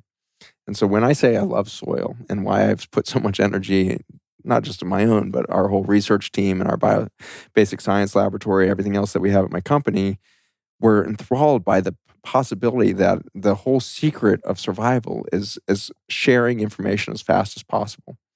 And the big leap in life on Earth happened 3.5 billion years ago when the viruses became possible. When we figured out that as bacteria, we could not just pass information to the bacteria immediately touching us, but we could actually create a cool envelope that we could put genetic information of one of these gain of function opportunities and send it out into the, into the air where it could actually travel the whole globe. Aerosolized viruses can travel thousands of miles and it touches another organism that can pick that envelope up, look at that genetic material and cell by cell decide whether it's going to replicate that, use that. And if it does use it and finds it useful in strengthening its own immune system or its own relationship to the world around it, it will start making that same thing and send it back out into the world for more genetic sharing. Life is pandemic. That's hmm. how it exists. Is it had to be pandemic for it to evolve. And so we have been doing gain of function laboratory science at the cell level for three and a half billion years to create the beauty of life around us. And then the human intellect comes along and says, We're humans. Those are viruses. They must be bad because they're not humans. But then we decode the genome and we find out that 50% of the mammalian genes that we have within us were inserted directly by viruses. 10,000 of our 20,000 genes were inserted directly by a virus, and we would not exist without those updates. They're critical genes. One of them is the gene that allows us to have a placenta, which was necessary for the first live birth. We went from the eggs of reptiles and, and birds to live birth of dolphins and other mammals and humans through the, the orientation and, and possibility of a placenta which was a direct insert of a new gene that was carried by a retrovirus like HIV. The gene necessary for my mitochondria to be dumped out of my sperm before it would fertilize an egg was another retrovirus update that would allow human life to occur. 50% of my genome directly inserted by viruses. The rest of it was horizontal gene transfer and other, other mechanisms of putting together the potential of life that we would call human. And we've demonized the whole virome, right? Got to kill all those viruses. We got to invent a, a vaccine so that we, we aren't subject to any viruses. It's a ludicrous game because there's 10 to the 31 viruses in the air I breathe. That's one with 31 zeros after. And there's 10 to the 31 viruses in, in the soils. There's 10 to the 30 viruses in the ocean water. We are living in a sea of genetic opportunity that are called viruses. And they're not living beings, they're simply the genetic possibility of life on Earth. And it's brilliant. That is a big gene pool capable of creating something that we have never experienced on this planet before. And it happens at moments of extinction. And so I'm so optimistic because I love being a vibrational being. I know my soul will outlive human, this human, will likely outlive anything we call human. And so I'm not worried about my energetic existence but I get to also imagine what's going to happen when this extinction continues to unfold. Because if we look back at the last great extinction, which was 55 million years ago, the dinosaurs never got reinvented. That's pretty interesting. That was a big journey from single celled organisms to Triceratops. I feel like if I was Mother Nature as a sentient organization of information, I'd be like, that Triceratops was awesome. We should go do that again. Asteroid hits, kills all the topsoil of the planet. When you lose topsoil globally, you acidify the oceans and you lose 90, 95% of life on Earth. That happened 55 million years ago. Now we're killing all of the soils of the Earth and we're acidifying the oceans to kill 95% of life on Earth again. And so as the extinction occurs, something different is going to happen because when we put the whole planet under stress back 55 million years ago, stress is the accelerant to change and adaptation, therefore, more viruses. So there was more genetic potential at the end of the last great extinction than it had ever existed before that moment. And out of that, we didn't recreate, you know, the, the global eh, world of ferns. We created flowering plants, deciduous trees. The beauty of the wildflower that you walk through today is the result of planetary stress that created new opportunity for life that would be more biodiverse and more adaptive. And so we now have pollens that can go globally. We have, you know, all these things that life has figured out how to move more vibrantly, more expressively, more beautifully than it did before the last great extinction. We're halfway through this extinction. So we've put more stress now on the planet than that is ever in its history because there was more organisms with more biodiversity, with more genes than ever existed in time. And so we have the largest gene pool in Earth history right now. And we're putting it under a massive extinction event, which means every single cell in all of life, from a plant to a human, is right now trying to figure out enough adaptations or enough new possibilities for life that could out survive the toxicity of what we've created And so, what's going to happen? What's the next jump from bird to human? What happens when humans go extinct and we have all this new genetic potential on the earth? What's going to be manifest then? So much beauty to be had. But we're the existential threat. So we could stop and we could abort this extinction event and still have more genetic potential than has ever existed on Earth and stay to play. You and I could become part of the co creation of a new Earth, a new environment, and where not just other genetic things start to happen, we could genetically update. We could make this paradigm leap of new genetic potential because of what we've created. The viruses my body are creating right now. I'm creating new viruses right now. And in this short time together, we're going to exchange an enormous amount of genetic information and we'll do it through viruses and exosomes and endosomes and just a sea of RNA and micro um, microRNA, which is not even genetic uh, gene; it's tiny little controllers of genes. So we're swapping so much genetic information this little bit of time, just breathing in the same room together. We are reshaping each other. And you extrapolate to that the whole world under massive stress. If we stop the stress event, we stop the asteroid, if we stop killing the topsoil, stop acidifying the oceans, if we just participate in soil, we get to become the creators. And so when we go to a farm and we help them move from a, a destructive, you know, extractive mindset of I want to grow 40 bushels of corn per acre, I want to extract energy from the soil and the sun and make bushels of corn, to a change in mindset as I want to be a soil creator and I want to do everything in my power as a farmer to create more nutrient density, more microbiome diversity, and more energetic potential within my soil systems. Now that farmer has become perhaps one of the first creators in human history. We've been exploitive, extractive our whole existence, really. We turn somebody into a regenerative farmer, and their interaction with the soil is the beginning of a new human civilization at the genetic level not some theoretical sociopolitical thing of like, what if we had food sustainability and food security? Well, that would be nice. We don't have it right now. We need that if we're going to survive. But much cooler than that. That farmer is giving us a tap into the knowledge field. It's breaking through the egoic belief that we are separate from the soil. And that farmer is becoming our priest.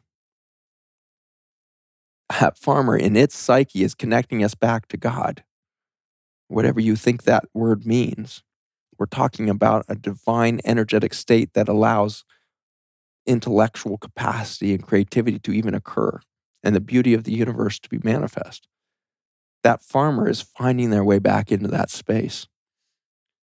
And they do it in such a humble manner. I love farmers. They're so inventive and they are just unbelievably hard workers. And they are committed with a passion to doing what they do because they know they're never going to get rich doing what they're doing. And so it has to come from a deep place within themselves.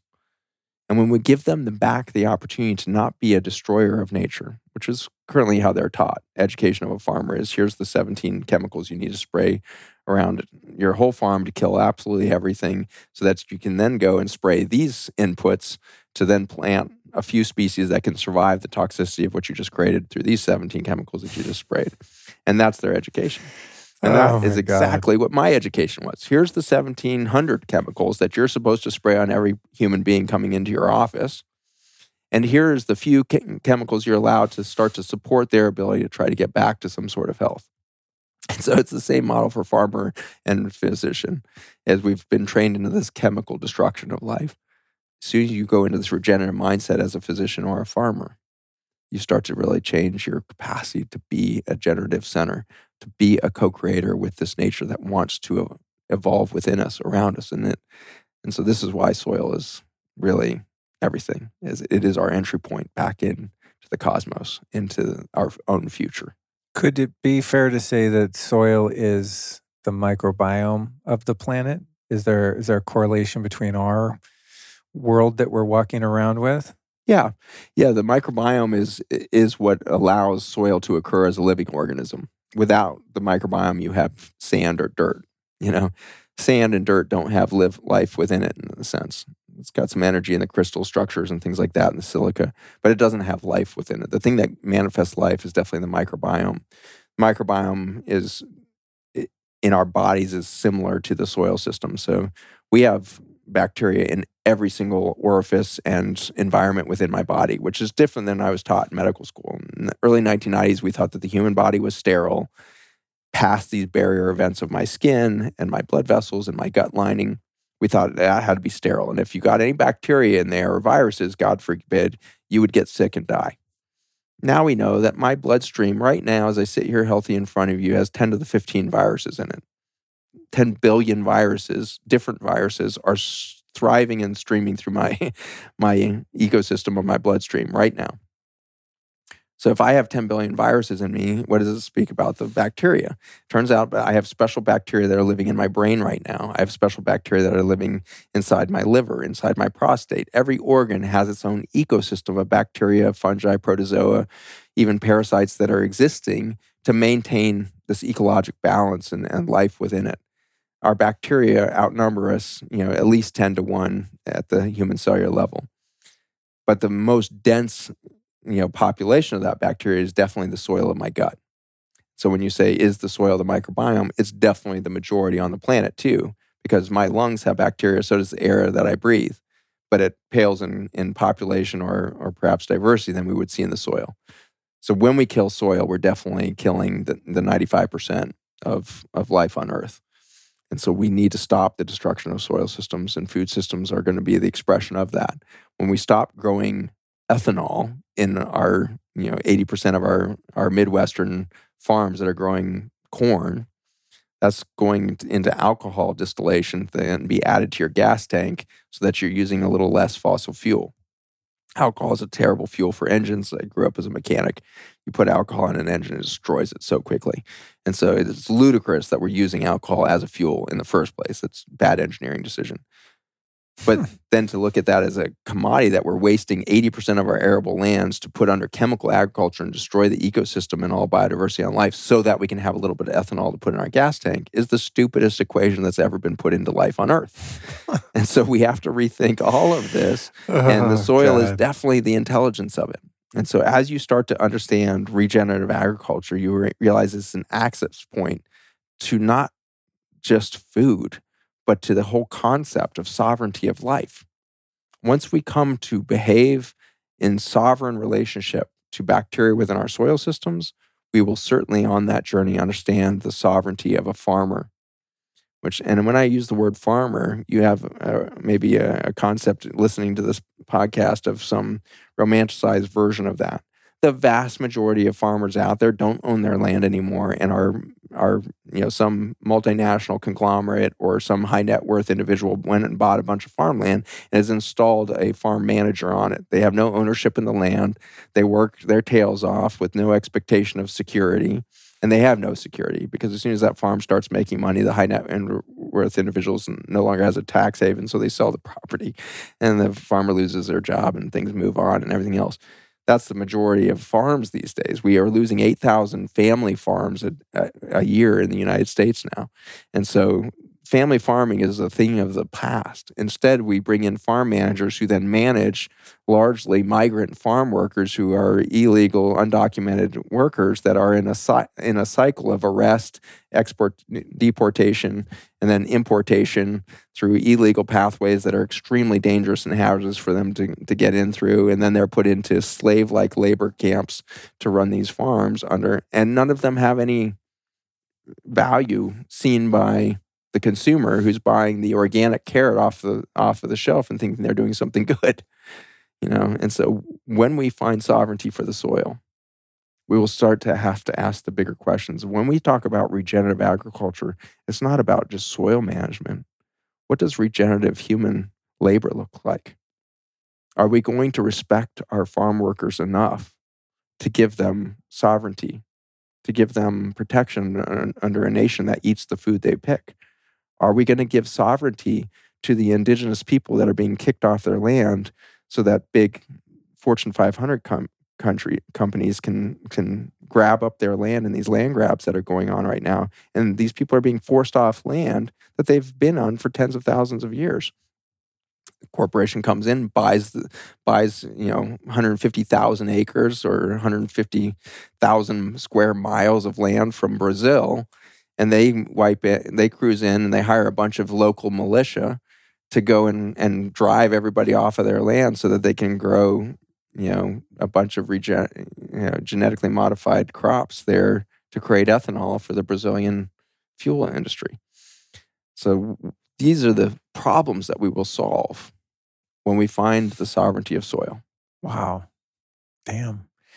I don't uh, get that involved in environmental issues. It's just, it's not really my lane, something I've studied a lot, but I've always been pretty suspect of the widely held belief um, that um, cow farts and other forms of global warming are going to be the end of us. Because if you just do a little research and you look at ice core drillings, you see that the planet's been much warmer many times in the past due to solar activity of the sun, et cetera. So there's a lot of it in terms of just environmental activism that seems motivated in kind of more taxation and more control, the big enemy, carbon, all this kind of stuff. And again, I'm I'm not an expert from just from a gut perspective and a little bit of research. A lot of it seems dubious at best. The soil thing, though, whenever you or anyone talk about it with any degree of uh, understanding and depth, is just like, oh, all the light bulbs go off, and I'm like, yes, duh. Like if you're going to get on something, this is the thing. This is the thing and it just, it really makes sense. One of the things that I don't hear mentioned a lot in circles of regenerative agriculture and how you're describing, you know, the importance and critical nature of our soil is the effect that geoengineering has on the soil. You have like the conspiracy theorist people that are like, ah, they're poisoning all the water and all the soil and the whole planet with this aerosol spraying of the barium and aluminum salts and all this crazy stuff. Who knows what's what's in this stuff they spray? But to me, just on a gut level, I would think that because the pH of soil is so important, that if you start dumping, you know, essentially metal dust on it from above mm-hmm. continually 365 days a year in, in most of the NATO countries that I've traveled to, it's pretty much every day. Um, that you'd think that that would have a really negative impact on the health of that soil and its ability to sustain and produce more life. Is that something you're aware of at all or have looked into? Is is anyone studying this or is it just too crazy of a conspiracy theory for people to entertain? Well, that stuff's uh, definitely in, you know. When meanwhile, like uh, you can look up in the sky and go, that's not a normal plane. Like that, you know. Yeah, and, and the normal planes are spraying that stuff into the air you know, and so fuel has a lot of this stuff in it. And 1998 was definitely a, a, an inflection point of the amount of aluminum in the air, things like this. Um, but cyanide is an interesting one, you know. So cyanide is also, you know, accumulating very rapidly in all of our city centers now, and so eh, uh, California as a state is, I think, 50 times the allowable limits of cyanide in all city centers now. EPA is supposed to put out warnings to everybody not to leave your home if it's over like three parts per per million or whatever it is. And now we're like 50 fold that every day, and the EPA is not putting out any warnings, and everybody's walking around LA like it's just a normal day, and not realizing they're bringing bringing in a bunch of cyanide.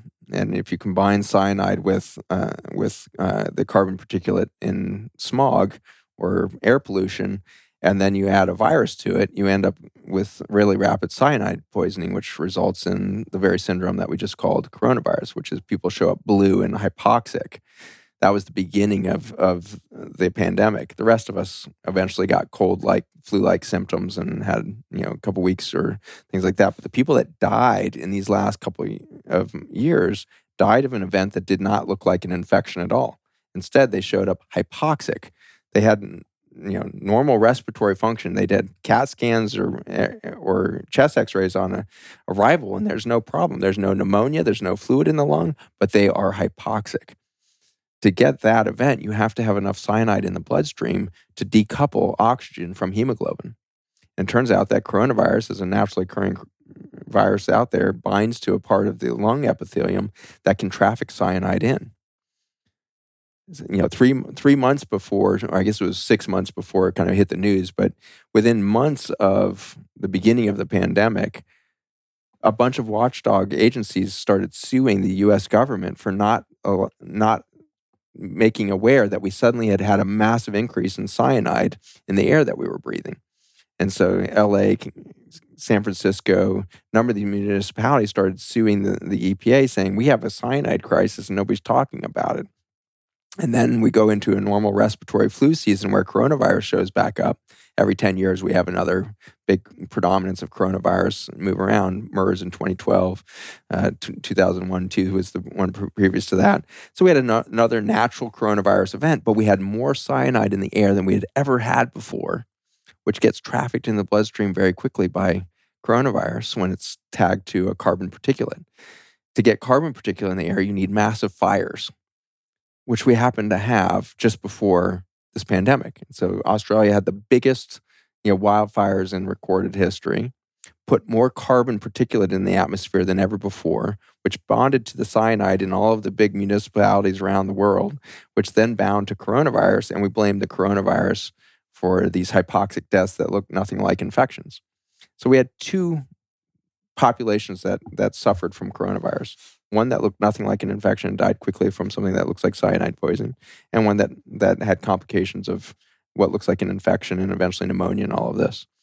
One was highly had high mortality, cyanide kind of hypoxia event. The other had very very low mortality. We should have asked some deeper questions as scientists and physicians to that story. But when we look back over time, we love to kind of blame the microbiome for the problem. Spanish flu got mentioned so many times in the pandemic. Like, well, this is, you know, uh, could be the next Spanish flu, blah, blah, blah. What was the Spanish flu? It was influenza in 1917. It's thought that 20 million people died of flu in 1917. But if you look at the same thing about atmospheric conditions of 1917, you find out that it's very similar to the atmospheric conditions of, of 2019, 2020. Highest toxin rates that would damage lung epithelia and cause lar- lar- large scale death from respiratory function. That time it wasn't cyanide in the air, it was mustard gas. In World War I, the war was really determined in the end by chemical warfare and the dumping of and, and transmission of massive amounts of mustard gas into the environment and it rolled slowly across fields. When you read accounts of World War One, the soldiers in the trenches could see the green cloud slowly rolling towards them of mustard gas. It's very dense, slow moving, travels foot by foot. And when that eventually reaches the trench, nobody can breathe. You can't, all your epithelial membranes are torn apart, all that. Now you realize it took a year for that to cycle all the way around the planet, two years for it to really disperse itself. But we dumped more mustard gas in 1915 and 1916 than ever in. This is the biggest chemical, you know, toxification of our air ever. And then innocent influenza comes on along a year later, and suddenly respiratory death all over the place. And we say 20 million people 20 million people died of the combination of a, a, influenza virus that was capable of bonding to carbon particulate and mustard gas and, and killing people with it. That's a possibility. We have to start to come to terms with human activity is setting us up for these massive transmission events of viruses. When in fact, the viruses are always transmitting across our, our lung epithelium all the time.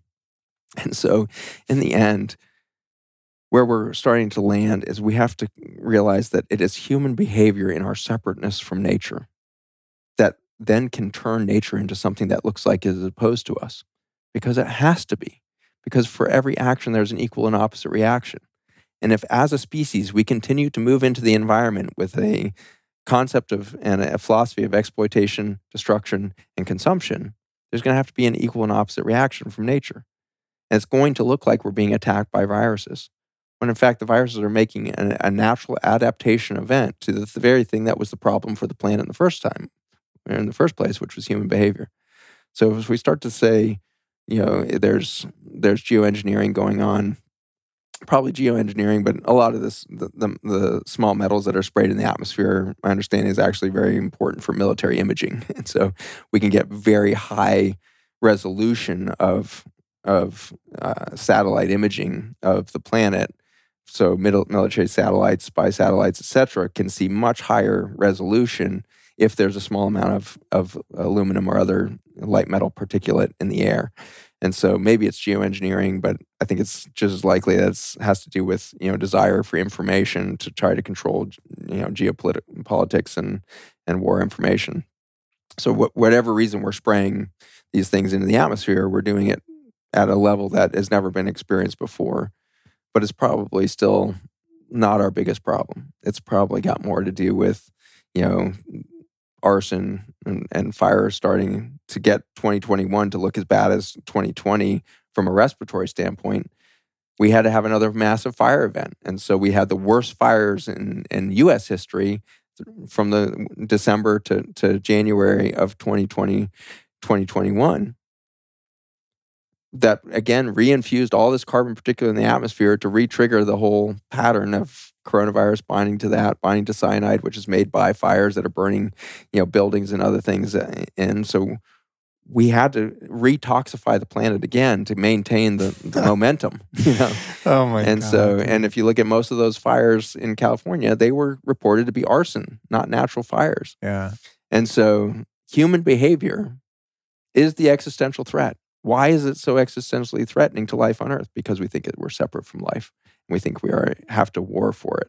It goes back to the beginning. It's the, it's that one fundamental flawed belief or perception. Thank goodness it's that simple.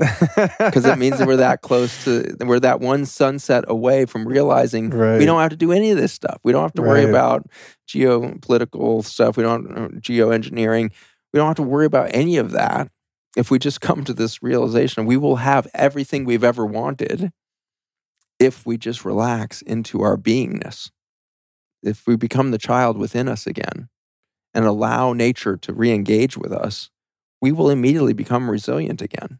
And if we were to do so, perhaps we could find other carrier waves for wireless data that aren't deleterious to all living species. You know, that's like the thing too. I'm I'm looking at the spraying in the sky, going, "Hello!" Like you're worried about like plastic straws, you know, at the smoothie place. Look up.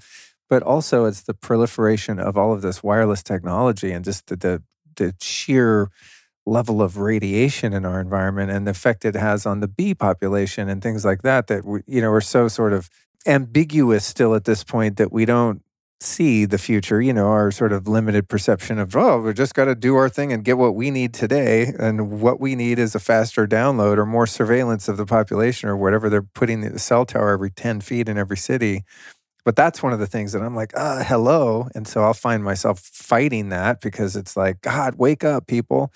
But the wake up is that we're we're not disconnected from nature, and so the people that are in charge of um, rolling out and um, inventing and reiterating technologies like that that are only seeing this present moment and the bottom line and you know how can we throw up this infrastructure quickly and cheaply and we don't care how it's affecting living beings but imagine if they didn't see themselves as separate either and were interconnected one of them might think, hey, maybe we could use scalar waves or what was Nikola Tesla doing to transmit energy and feel, you know, like there's another way to do everything we're doing that's stupid. I just know it. But I guess it's, you know, it's a matter of, you know, how do how do we get there? And it's possible that I agree with everything you're saying there. And I also think it's possible that the very technologies that we see as the enemy, 5G, might be the solution. And so the reason why everybody's concerned appropriately about 5G, well, I wish everybody was concerned. The reason why some people are concerned about 5G is because they realize that for the first time we're putting out, you know, broad spectrum transmission of these waves that interface right at the biologic wave's length. And so different than 3G and 4G, 5G has the ability to interrupt cellular, you know, mechanics of communication much more effectively than 4G and 3G did. Uh, all of them are, you know, microwave radiation in the form of radio waves or whatnot. But the the energetic band that we're now in at 5G interfaces with that plant next to it. Therefore, you can see the dieback of plants around a 5G emanation, things like that. Yeah. Or, you know, these things is because it's in in the frequency, you know, bandwidth of, of the human cell. But that just told you something really radically cool that might be the solution to everything is that every cell is a vibrational receiver. It can receive 5G, therefore, it can be destroyed. What I just told you is something very exciting. Every cell can receive 5G. It is the communication band of nature at the cellular level, which means we just found out how to communicate across distances from one cell to the next. And so, what if in the 5G waveform, we start to put the frequency of love? What if we start to put the frequency of vibration that allows for resolution of the immune system? What if we put in waveforms that helps a bacteria talk to another bacteria? 5G may be the methodology that we become co creators with nature again if we have reverence for that nature and then see ourselves as co creators rather than exploiters of her. And so these things can either be our death nail or they can be our avenue into the beauty that we are capable of producing. And I believe that with every technology.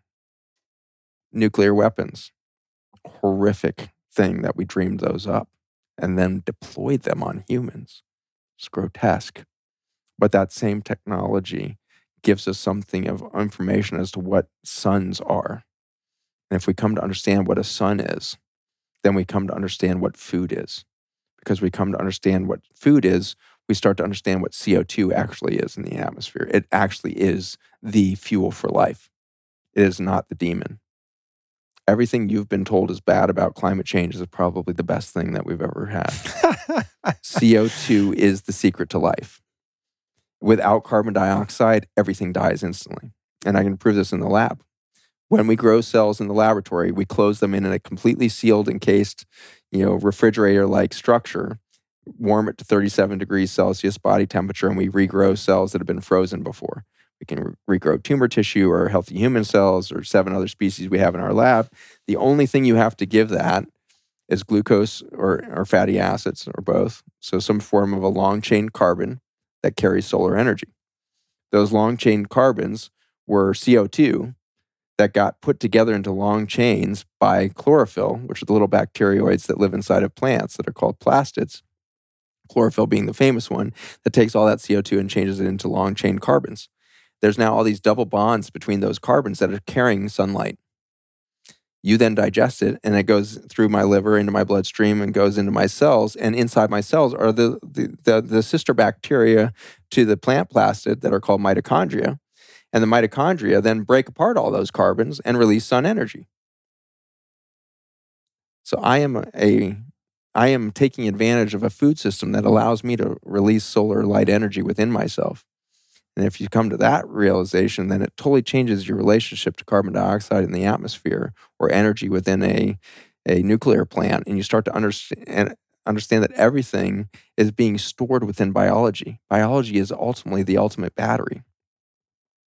So, all this lithium that we're extracting from mines under slave labor in Africa and everything else to make lithium batteries to store energy for Tesla's cars is selling ourselves so short of the reality that energy is infinite and it is held within biology at the most extraordinary efficacy ever known.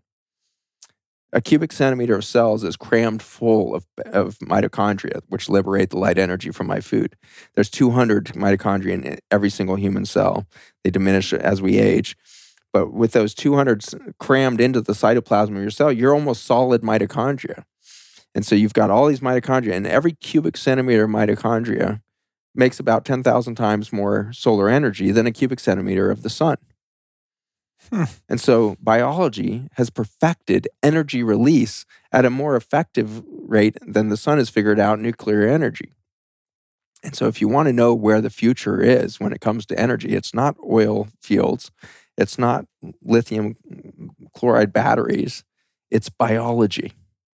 And when we learn that energy is infinite and biology has already figured out its ultimate capacity for extraction, which allowed life to occur in the first place, we can start to build biologic systems of energy for human usage, for our own invention, for our own creativity. And when we start to build in the biologic realm and co create with Mother Nature, our whole concept of an energy sector is going to change. And we will allow mitochondria to release infinite amounts of sun energy within a home to light our lights or whatever it is. We're going to stop trying to run fiber optic cables everywhere and say it's an internet. We're going to start working with mycelium that have been fiber optic cables since the beginning of time. Hmm. My body is tied together with fiber optic cables called gap junctions. There's 100,000 perfect cables with light apertures at the end of every one of them that combine that connects every one of my cells to the next cell. Hundreds of thousands of fiber optic cables connecting one cell to the next cell at such a microscopic level that you're like, you know, 30 to 50 times smaller than a human hair is a bundle of 10,000 of these ca- cables. These cables are so tiny and yet so perfectly designed throughout my whole system. And without that connection, my whole body would be cancer. Cancer is simply a cell that became disconnected from the internet and no longer knows it's part of the whole. And so it thinks it's the last semblance of life. And it's so damaged at that state that it can't repair. So it has to divide. So it becomes a tumor. And then it has so much demand, it can't make its own energy. So it has to suck energy from around it. And it sucks life out around it and ultimately kills the person. We are the cancer. We became the cell. We became the species that would separate ourselves from all of the, the internet of intelligence of the, of the planet. And we would become something that was so damaged inside of ourselves that we couldn't repair. And so we just had to replicate. And now at 7.8 billion of us, we're sucking all of the energy out of the planet because we have forgotten that we can produce our own energy. We are the metastatic cancer on the planet and we're killing her. And when the cancer finally dies, the planet will come back to life very quickly because it knows how to do fiber optic connection. It knows how to do energy production at a rate that we've never figured out in our big, you know, solar fields or wind farms. Those are hilariously inefficient, ridiculously destructive wind farms, amazing, down in the rainforest last year. All these huge highways are being built right into the Amazon rainforest right now. And it's like, oh my God, you could see them from the air as we are coming in these little bush planes.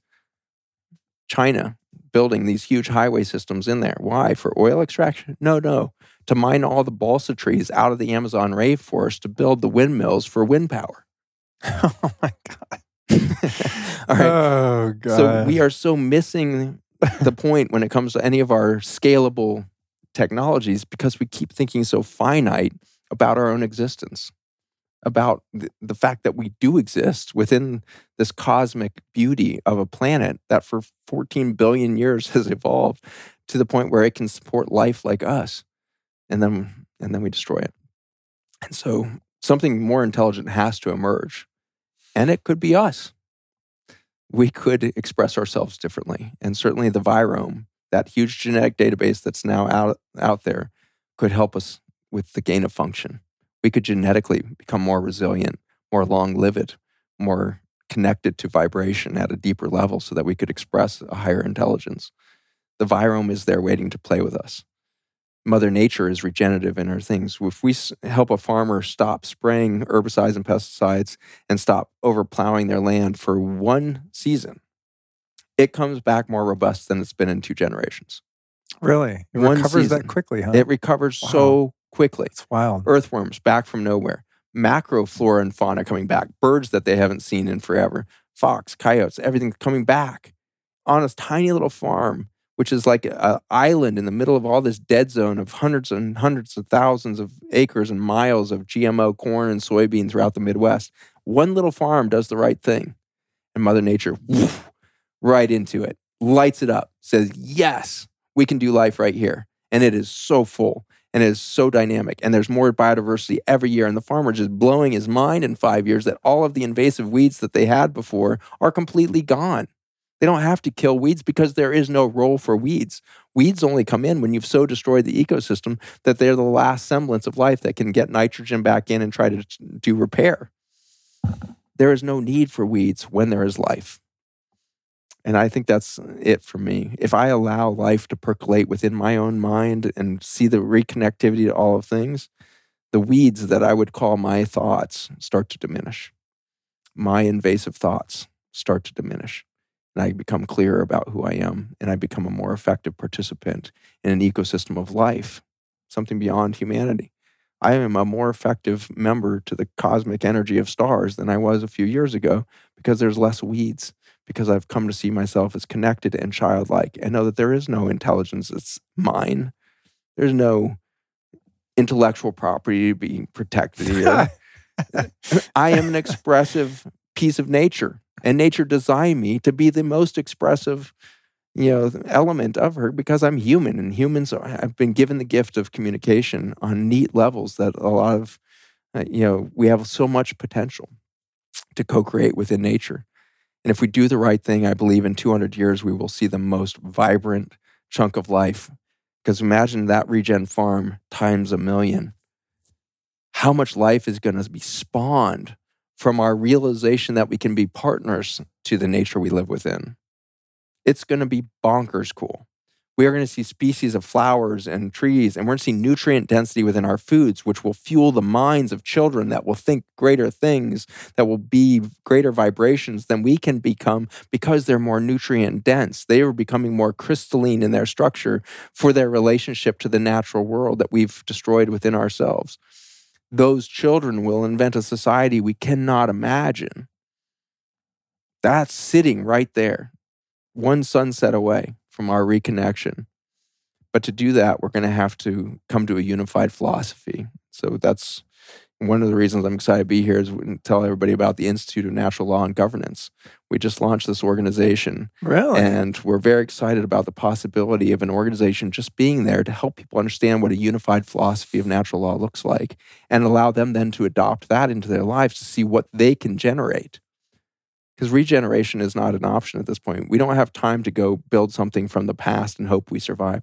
We have to generate something completely new.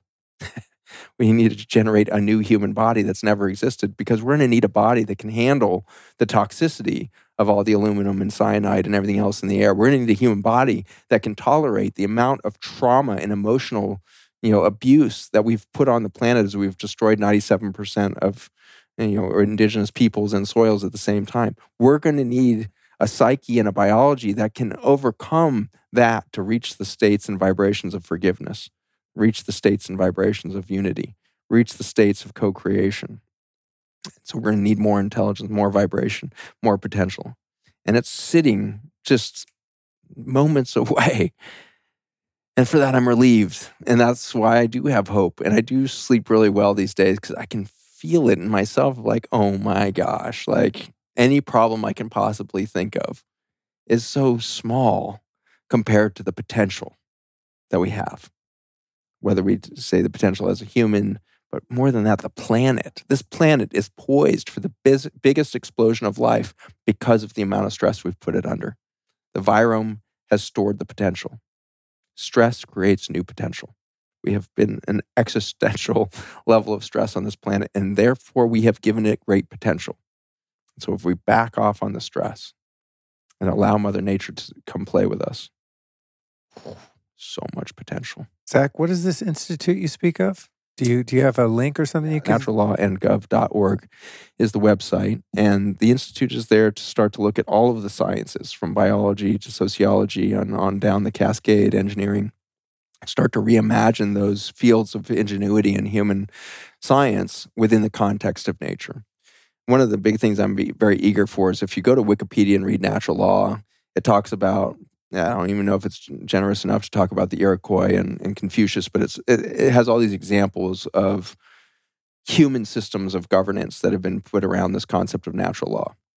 I'm excited to blow out the human side on that and say, no, natural law is something that governs all of life. And now that we understand that the microbiome is critical to the sovereignty and function of my one being, it has to be true for all of the species.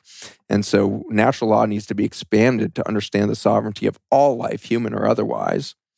And once we do that, we can start to find the relationship that allows for support through sovereignty, through you know the respect that comes out of seeing the beauty in one another and it leads to these systems of governance that have been long tried and true and have worked over and over again. Every time we reach an empire collapse, there's a small hmm. contingent that are practicing natural law that allow human species to reorganize, and then corruption starts to kick in, and the egoic mind takes back over, and we build another empire. But what happens between the nodes of empires is natural law. It's happened over and over and over again. And so I think if we elevate natural law right now, Instead of waiting for some great collapse, we could begin, begin the prospective building of a new democracy, a true democracy where all life has sovereignty and all has a vote in the journey. And we can realize that the bacteria are voting for you with your health. If you don't allow them to vote, your health will fail. And so, down to the single celled organisms, everybody's in this democracy of life. And I believe that the Institute of Natural Law can be a playground for us to start to work as as as groups of people And so we're very eager to have the mechanism by which we spawn new ideas. And we hope citizen leadership all over the world starts to join us with these dinner party activations, or by having a group of people together with as much biodiverse ideas as you can come up with. These are your enemies at the PTA. These are your the people that drive you nuts at work. Invite them all over and say, here's an existential threat to humanity. We need to figure out food sovereignty how could we self-organize as a, as a local local community to overcome that problem? And then the institute can listen into all of that and start to build a fabric of local local solutions that inform one another of the potential of a, a world of food sovereignty. Tackle the subject of education. Tackle the, the, the, the subject of criminal criminal law or the penal system or the prison system. Tackle the issue of sex trafficking tackle this subject of you know uh, drug trafficking or arms we can start to ask the biggest questions and get really specific answers as to what's going to work at the local level. And things like the mycelial network of the internet can be the thing that solves for it. Things like a new version of social media where everybody has sovereign space within it and nobody's information is sold to advertisers, but we start to coherently own our space at the sovereign level, not because it's seen as our own and we can't share it. It's because we have our own space because we are sovereign and we get to share it. And so, if we become the bacteria and we start to genetically swap all of the new information and ideas across this matrix, I think we could see natural law and governance become a way of being. I think we are close now. We see this most recent conflict in Ukraine being much different. I've never seen 20% of the Soviet Union or Russia, you know, step up in my lifetime to protest their own government's behavior. We're seeing it. Russia is, is protesting its own behavior. Never seen that before. There is this awareness starting to creep across nation state boundaries and identities to say we're all human, the planet is dying. We should probably all band together and do something because the existential threat is not Ukraine or fascism or communism or you know capitalism. The existential threat is humanity. We need to resolve that threat. We need to become part of this new philosophy. So I'm hopeful that, you know, the Institute, while natural law has been taught over and over again for years and years, but my nonprofit Farmers Footprint, we got lucky and we stepped into a void of, of, of information and knowledge. And we did something maybe slightly unique, which was you took the doctor's perspective of here's human health crisis, and it has to do directly with soil crisis. And by putting your own family's human health in connection directly with soil health, we got it, everybody interested in the subject. Whereas before that, the whole story of soil health is very important was an abstract concept. But when your child has attention deficit disorder, eczema, and allergies to everything, and asthma, and you find out that has to do with soil, suddenly you do care about soil. And so I can now tell you, you do care about social political system and governance because the breakdown of function of the economy that supports your household, the poverty that has emerged from 300 million new households uh, and has been inflicted upon them perhaps through human behavior in these last two years, is forcing this topic of how do we govern ourselves in the realm of a very finite planet with very finite resources when it's in a model of exploitation and consumerism. How do we change that? It is pertinent to every household. If you are not part of your own governance, you are part of the problem as far as I'm concerned. You are outsourcing to the egoic mind what you should be allowed to do and not do. If you are feeling a limitation to your freedom right now, it's because you outsourced it long ago. It's nobody else's fault that your civil liberties are being taken away. You gave them away a long time ago. I gave them away a long time ago. But we can reclaim them because we are ultimately the sovereign being. And when we start to learn how to govern ourselves on the local, local level again by human communication and understand the, the critical nature of relationship, we'll change society which might change our philosophy. That's awesome, man. I love that. And we're going to put that in the show notes. The show notes for this episode are lukestorey.com slash Zach Bush.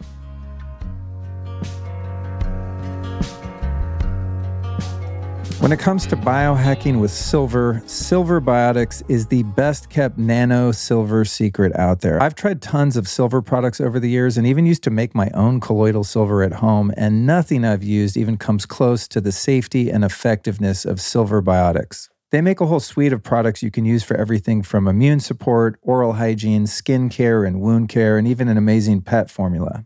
I always keep this stuff on hand at home, and especially when I travel. Silver Biotics basically serves as my own little first aid kit and pharmacy. It's also much stronger than the other silver products I've used in the past. In fact, independent studies have shown their medical silver gel to be 10 times more effective than products with up to 3,000 ppm of silver which is a geeky way to say it's super strong. It's also more bioavailable. The particles of silver are not neutralized in the body, unlike other forms of silver. And if you consider antibiotics, they have only one mechanism of action. This is why when a less strong antibiotic does not work, you got to move on to another stronger one. But this technology does it differently. They created a metallic nanoparticle with a thin silver oxide coating. This means their Silver Sol technology has multiple forms of action. Because of this, you need way less of their nano silver particles to accomplish the same thing as you would with other ionic or colloidal silver particles. These products are truly next level and useful for such a wide application. So I highly recommend you give them a shot. So just go to silverbiotics.com. And when you get there, the code Luke30 gets you 30% off your first order. And the code Luke gets you 10% off ongoing orders. So again, that's silverbiotics.com.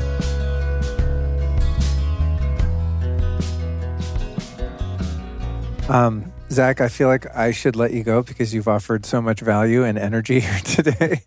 but I have to ask you about one more thing. Um, something that's really interesting about you, just as a personality and thought leader, is that you are like not salesy about a product that you make that I think is amazing. And out of my own curiosity, I want to know a bit about your Ion um, gut health product. I've been using this for a couple years. I think it when it came out, it had a different name, Restore or something, I believe. Yeah, someone turned me on to that a few years ago now, back in LA. And the gut's always been kind of my Achilles heel and it's helped me tremendously. And then you came up with this um, sinus support nasal spray recently, and I've been using that. And sinuses have also been problematic for me, and it's helped with that. But I literally just started taking it, and I've never known anything about it. Like I don't know what's in it, don't know what it does. I mean, it says some stuff on the bottle. I'm just like my body likes it. I'm tuned in. I know it helps my digestion and things like that. So if you would humor me and um, the listeners in you know your humble non-salesy way what what's the science behind this product ion and, and what does it do because last time i wanted to touch on it in our first interview and we got too much done and we didn't have time so i want to know uh, we just talked about it for two hours. So, okay, okay, good. so it turns out this Okay, is perfect. the intelligence of soil. okay Um, so the way I found myself to soil was through the human health journey. I was developing chemotherapy at the University of Virginia, and the chemotherapy I was developing happened to be derived from vitamin A compounds, uh, vitamin A from nutrient sources. And it took me a couple years of studying these these retinoids before it dawned on me that this is what comes in a carrot, because I had no nutrition background as as a doctor.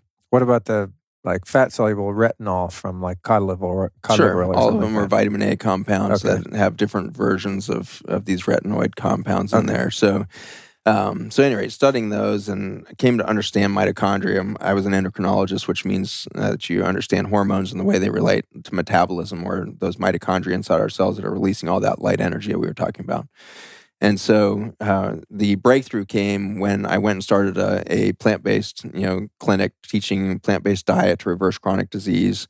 Um, I tried to start at the university and had all kinds of flack from the dietitians because it didn't fit into the food pyramid that they were they were teaching, and so I couldn't do it at the university. Not enough soybean oil? Yeah, exactly. Not enough dairy in there to, to make you healthy. Um, so, at any rate, uh, I had to exit the university, but started a nutrition center for reversing chronic disease through food. And over the first two years, I was stunned to see it wasn't working very well in about 30% of our patients. About 30% of our patients I could evidence were actually getting sicker on things like kale than they had been on the most, you know, ridiculous rural poverty diet that you can imagine, which is basically white bread and processed meat and weird dairy things like Miracle Whip. And so you've got Miracle Whip and white bread and, and highly processed meat being consumed by a population. Then you try to put them on kale and they get sicker, more bloating, more inflammation, more brain fog. It's a disaster. So it took me two years of doing that before I came to realize that maybe they were being honest and they were trying to do kale. you know, I just kept saying they're just eating junk, blah, blah, blah. I kept blaming them.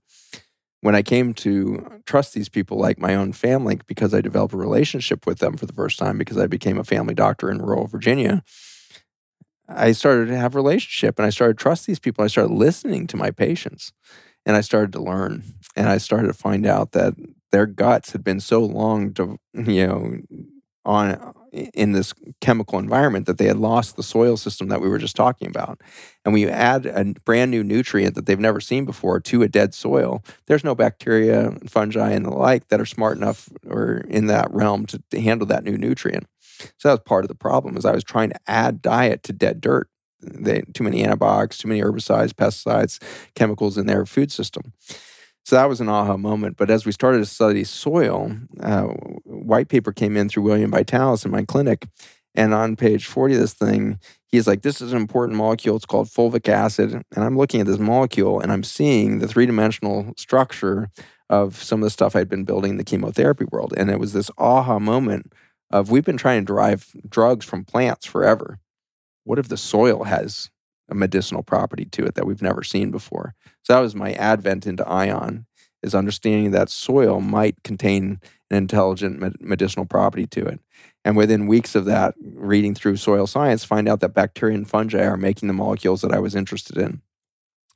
And uh, what we learned to do was do water extractions of those and get oxygen and hydrogen to bond back on so that we could get this quantum effect of what we call redox chemistry, which is the chemotherapy I used to make was about redox communication. So we were just talking about 5G being the communication bandwidth in the electromagnetic field or the resonance of the cell.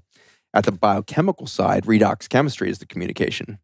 And so the wireless network inside of a cell is not necessarily waveform, it's chemical reactions of hydrogen molecules and their release of electrons.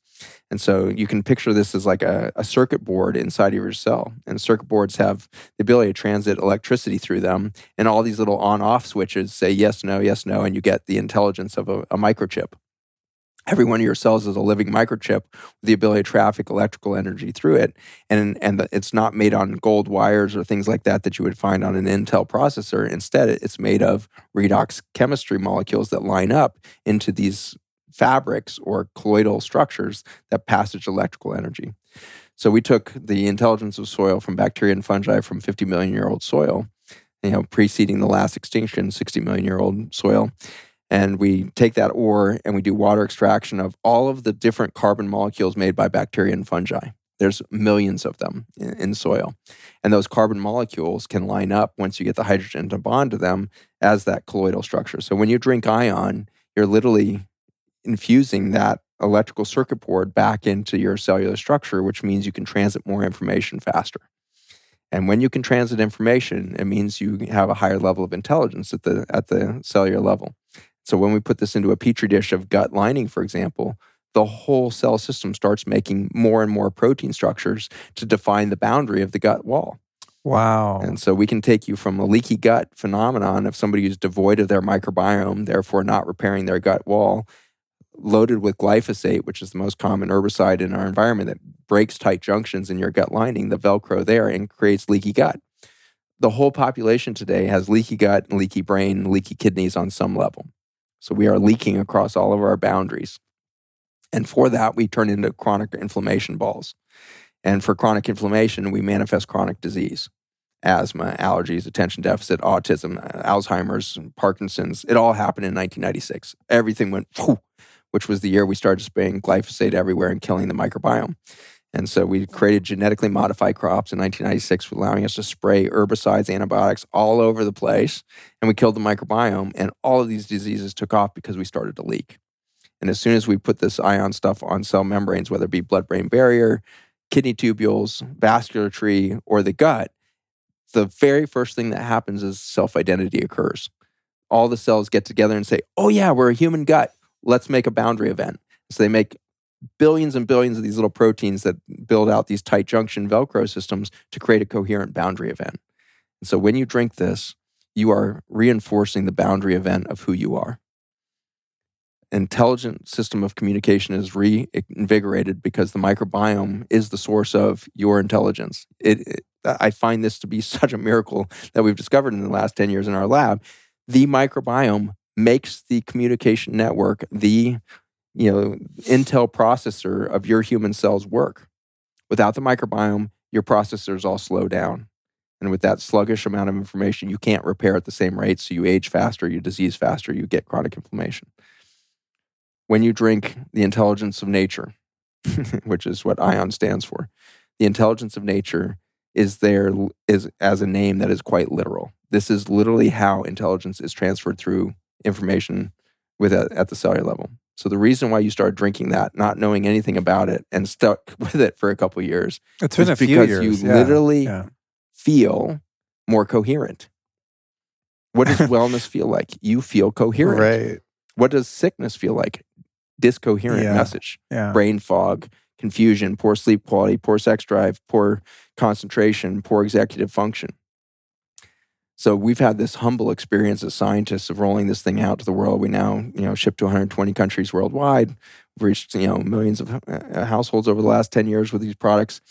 Um, there's a skin one that just came out that is really profound. I'll send you some of that because while it's hard to picture and feel your gut lining, you can see your skin and see it change with one application Oh wow. because the skin formula has a bunch of you know carriers for the keratinocytes, and so it's basically like not only is it the communication network, it's also the compost or it's the nutri- micronutrients needed by different cell populations. So the gut one is that needed by the the epithelial layer of your gut, which starts at your sinuses and runs through the whole system. The one at the skin, skin is a much different ecosystem cellularly, and there's a different nutrient base there that we deliver through the skin product. And so, through the nutrients and communication of the skin, we get this resilience factor that revs up, and you get tight junctions. And so, the boundary of your skin becomes more clear. And with boundary of skin, you get less dryness and eczema and things like that. You also maintain the water within your body better. You're not radiating water off in the same way. But more excitingly than that, in some ways, you've created a boundary event in skin, sinus, and gut when you go on the three products. And so now you've got two tennis courts in surface area between the gut, the skin, and the sinuses in excess of two tennis courts in surface area that just became coherent. And I mentioned Wow. earlier in our podcast that the boundary event creates the infinite. When you find your self identity and say, This is me, you get to tap into that knowledge field. The consciousness becomes clear because you have a coherent vessel to stand within as a vibrational force. So these products do a lot of cool things in biology. But the thing that really lights me up is these things do things to atomic physics. This thing is polishing. I, I was the first, you know, patient, if you will, to ever just swallow this stuff. And I, I was bonkers. I was in my Western medicine mind, so I was like giving myself IVs of it and all this stuff. Do not recommend that because it's not supposed to be in your vein. It's supposed to be talking to your bacteria across your skin, your sinuses. And this so it works much better if you allow the bacteria to understand the communication rather than try to make it a human experience, which is what I had to finally divorce myself of. It's not about maximizing the human, it's about supporting the entire ecosystem. So this thing definitely does cool things about rebuilding my tight junctions to make me a vessel of light that's more, more coherent and not leaking my light energy out through chronic inflammation and dysfunction and disorder. I'm becoming more coherent as a vessel, therefore more coherent as a light being. I'm excited by the results of that because it allows me in my coherence to hear everything else. It makes me a better listener. I can listen to the cosmos in ways that I couldn't have 10 years ago when I was eating crap food and working at the University of Virginia and doing all these things and not sleeping and I was incoherent, therefore, I was easily programmed. I have become coherent, which has made it very difficult for me to be programmed and very easy for me to tap into information beyond myself. And so that's what all of us have the potential to do. And so ION really is where all of this that I've shared with you for the past two years came from, or two hours. Wow. Wow. And so for the last two hours, everything I've learned is from a bunch of molecules made by bacteria and fungi and soil. My intelligence comes from that bottle. Dude, am I am I deluding myself when I go out and eat and you know, I'm not in control of things and maybe I have a bunch of bread that's probably sprayed with glyphosate. Um, which I have a sense that I'm more sensitive to glyphosate than actual gluten because there are times when I eat gluten and I'm fine. There's times when I'm not. But I come home and I chug the ion. I'll do like a couple sprays of that anytime I go off the the diet plan. Do you Mhm. think that's like doing anything good, or is it in my head? Oh, it's totally doing that. So the information overcomes the injury very rapidly. In fact, the information can prevent the injury. And so when we put this on cell membranes uh, and and then expose it to gliadin, which is the the compound within gluten that causes tight junction injury and leaky gut, it doesn't occur. The gut actually becomes stronger, not weaker. So if you precede the meal with a couple sprays of that, Hello, pizza. you're there. You're eating pizza again, and, and you have the French experience. You know, Americans will fly over to France and they'll have a croissant, and they'll be like, "I feel great." Then they'll come back to the states and they'll be like, "I must not be gluten sensitive anymore," and they eat a croissant and they're in brain fog for three days. You nailed it. You're not sensitive to gluten, nor is any human being. We're sensitive to the herbicide that's carried by the gluten. When did that start? 1992. We started spraying wheat as a desiccant to dry it so we could harvest it earlier. That's why we started spraying our food. Four years before we ever genetically modified corn to be Roundup ready, we were spraying Roundup on wheat. And by 1994 or 96, we were seeing widespread gluten sensitivity. It wasn't gluten sensitivity, it's gly- glyphosate poisoning.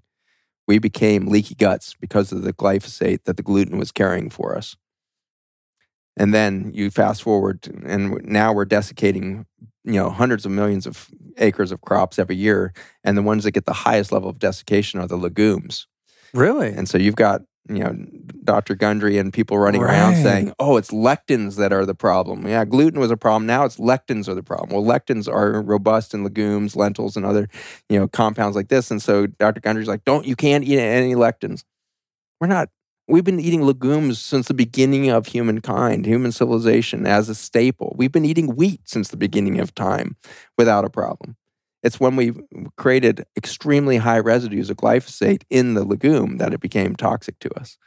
And so I'm very frustrated that our scientific community keeps demonizing viruses, gluten, lectins, all this stuff, while ignoring that we're literally poisoning the body with the stuff that's being carried in the air pollution or the or the gluten or the soybean or whatever it is. Like, whew, I, I this is where my patients can like start to hit a wall, and then I have to realize that's me. All of those scientists that are there, that's me. I was there just a few months ago, literally. You know, I was out there making chemotherapy to poison bodies because I was easily programmable, because I was an incoherent waveform myself. I didn't know who I was.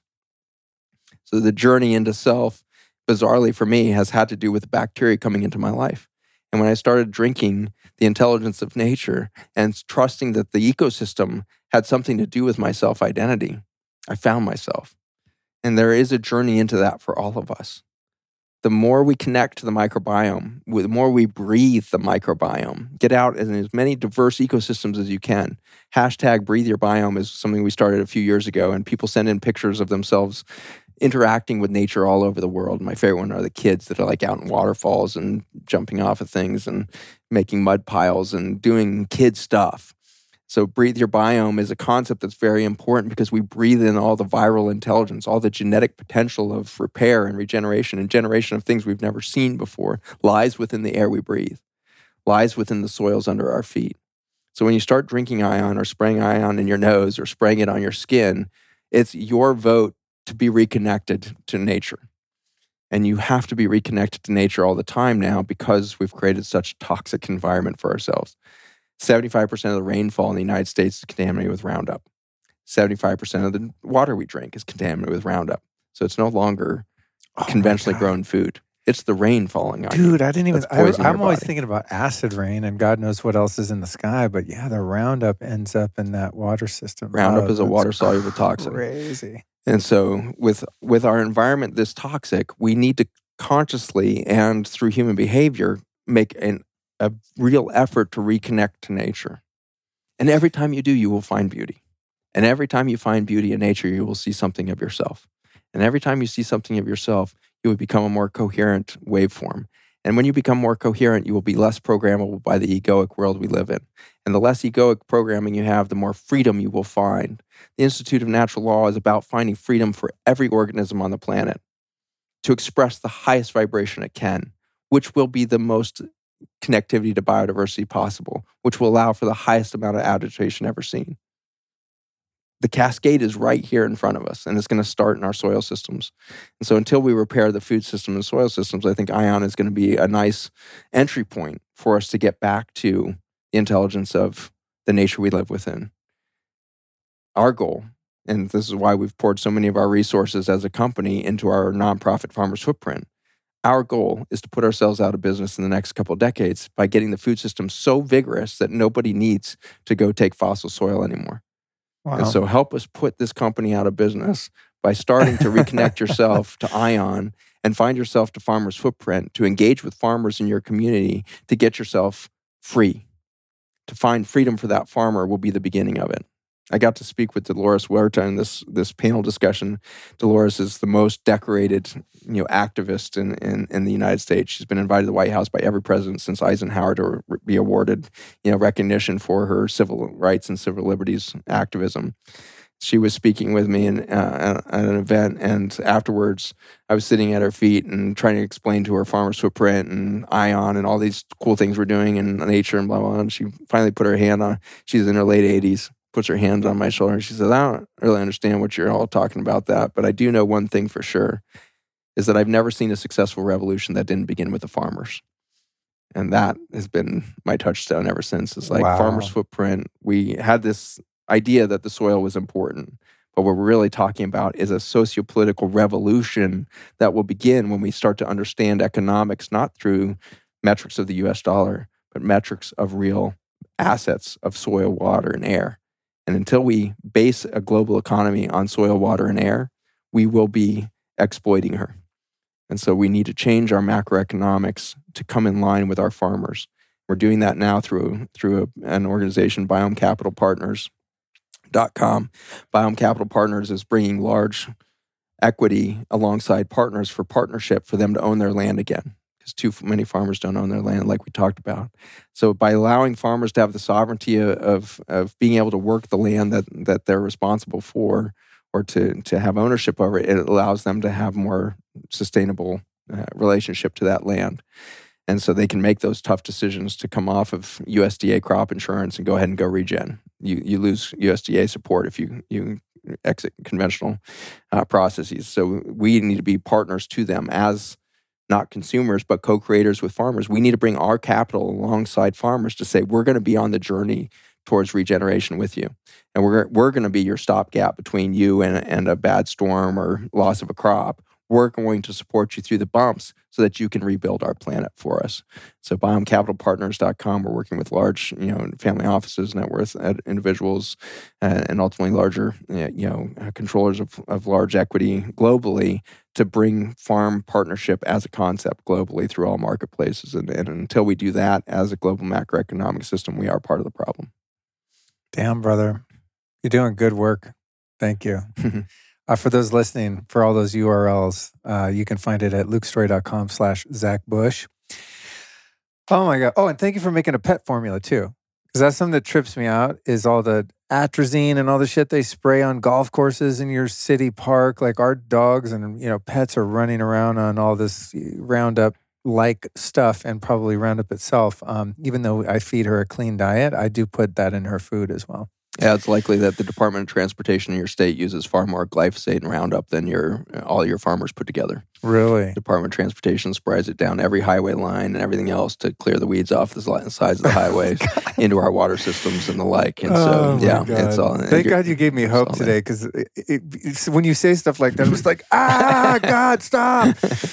so thank you for infusing the wake up calls with uh, such a generous portion of, of uh, a hope and, and wisdom. And like I said earlier, just your optimism is really appreciated. I know, especially in the past couple of years. I mean, so many people I know are just like, really? Like, what is happening here? It's just gotten so crazy. Um, so thank you for doing the work you do. And um, more than anything, man, thank you for taking the time to come by and have this conversation. And I can only hope it hits another 87,000 people, you know, that might actually get a light bulb turned on and say, hey, wow, maybe there is something that I can do, you know, not just within myself and my own growth and my own awareness, but take a step like visit one of your sites and support some of the initiatives you're doing and i think you're you're on to something really big so thank you Glad to be here with all of you.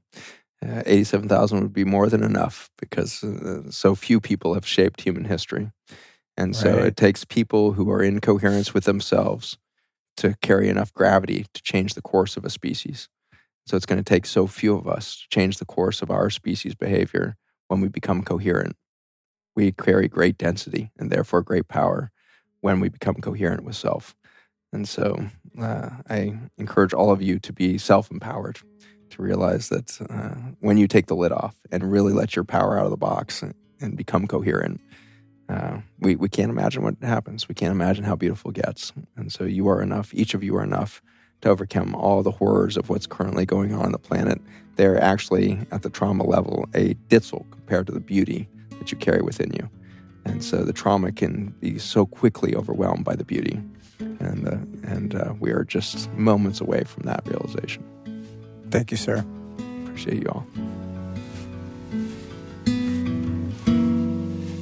That's a wrap, folks. I want to sincerely thank you for joining me on this episode of the Lifestylist Podcast. And if you're a longtime listener, please know how much I appreciate your presence here and that I am committed to keeping you inspired to build the incredible life you deserve by presenting guests like Zach each and every week. And if you're new to the show, I'll invite you to check out the SoloCast Q&A this Friday, followed by episode 418 next Tuesday. That one's called Injection Recovery Protocols and Finding Forgiveness for Perpetrators of Evil with Jonathan Otto. And trust me when I say next week's uh, Tuesday show is a powerhouse of an episode that you don't want to miss, especially if you enjoyed this one. And finally, I'd like to offer a rock solid endorsement for Zach's company, Ion. Their products are extremely powerful and unique. So if you've got gut issues, as most of us have, even if we don't know it, Ion is for me a critical piece of the healing pie. I take it just about every day, and especially if I happen to eat gluten or some foods laced with glyphosate. It is truly one of my top secret weapons in my old uh, home pharmacy there.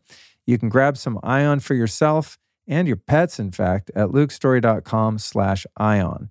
And they have provided us with a discount code, which is Luke15, and that gets you 15% off everything in their store except subscriptions. Again, the link there is lukestorey.com slash ion, and the code is Luke15. All right, that's what's up. I'm off to see the wizard. Have the best day ever, and we'll meet again this Friday and again next Tuesday. Bless your life to infinity.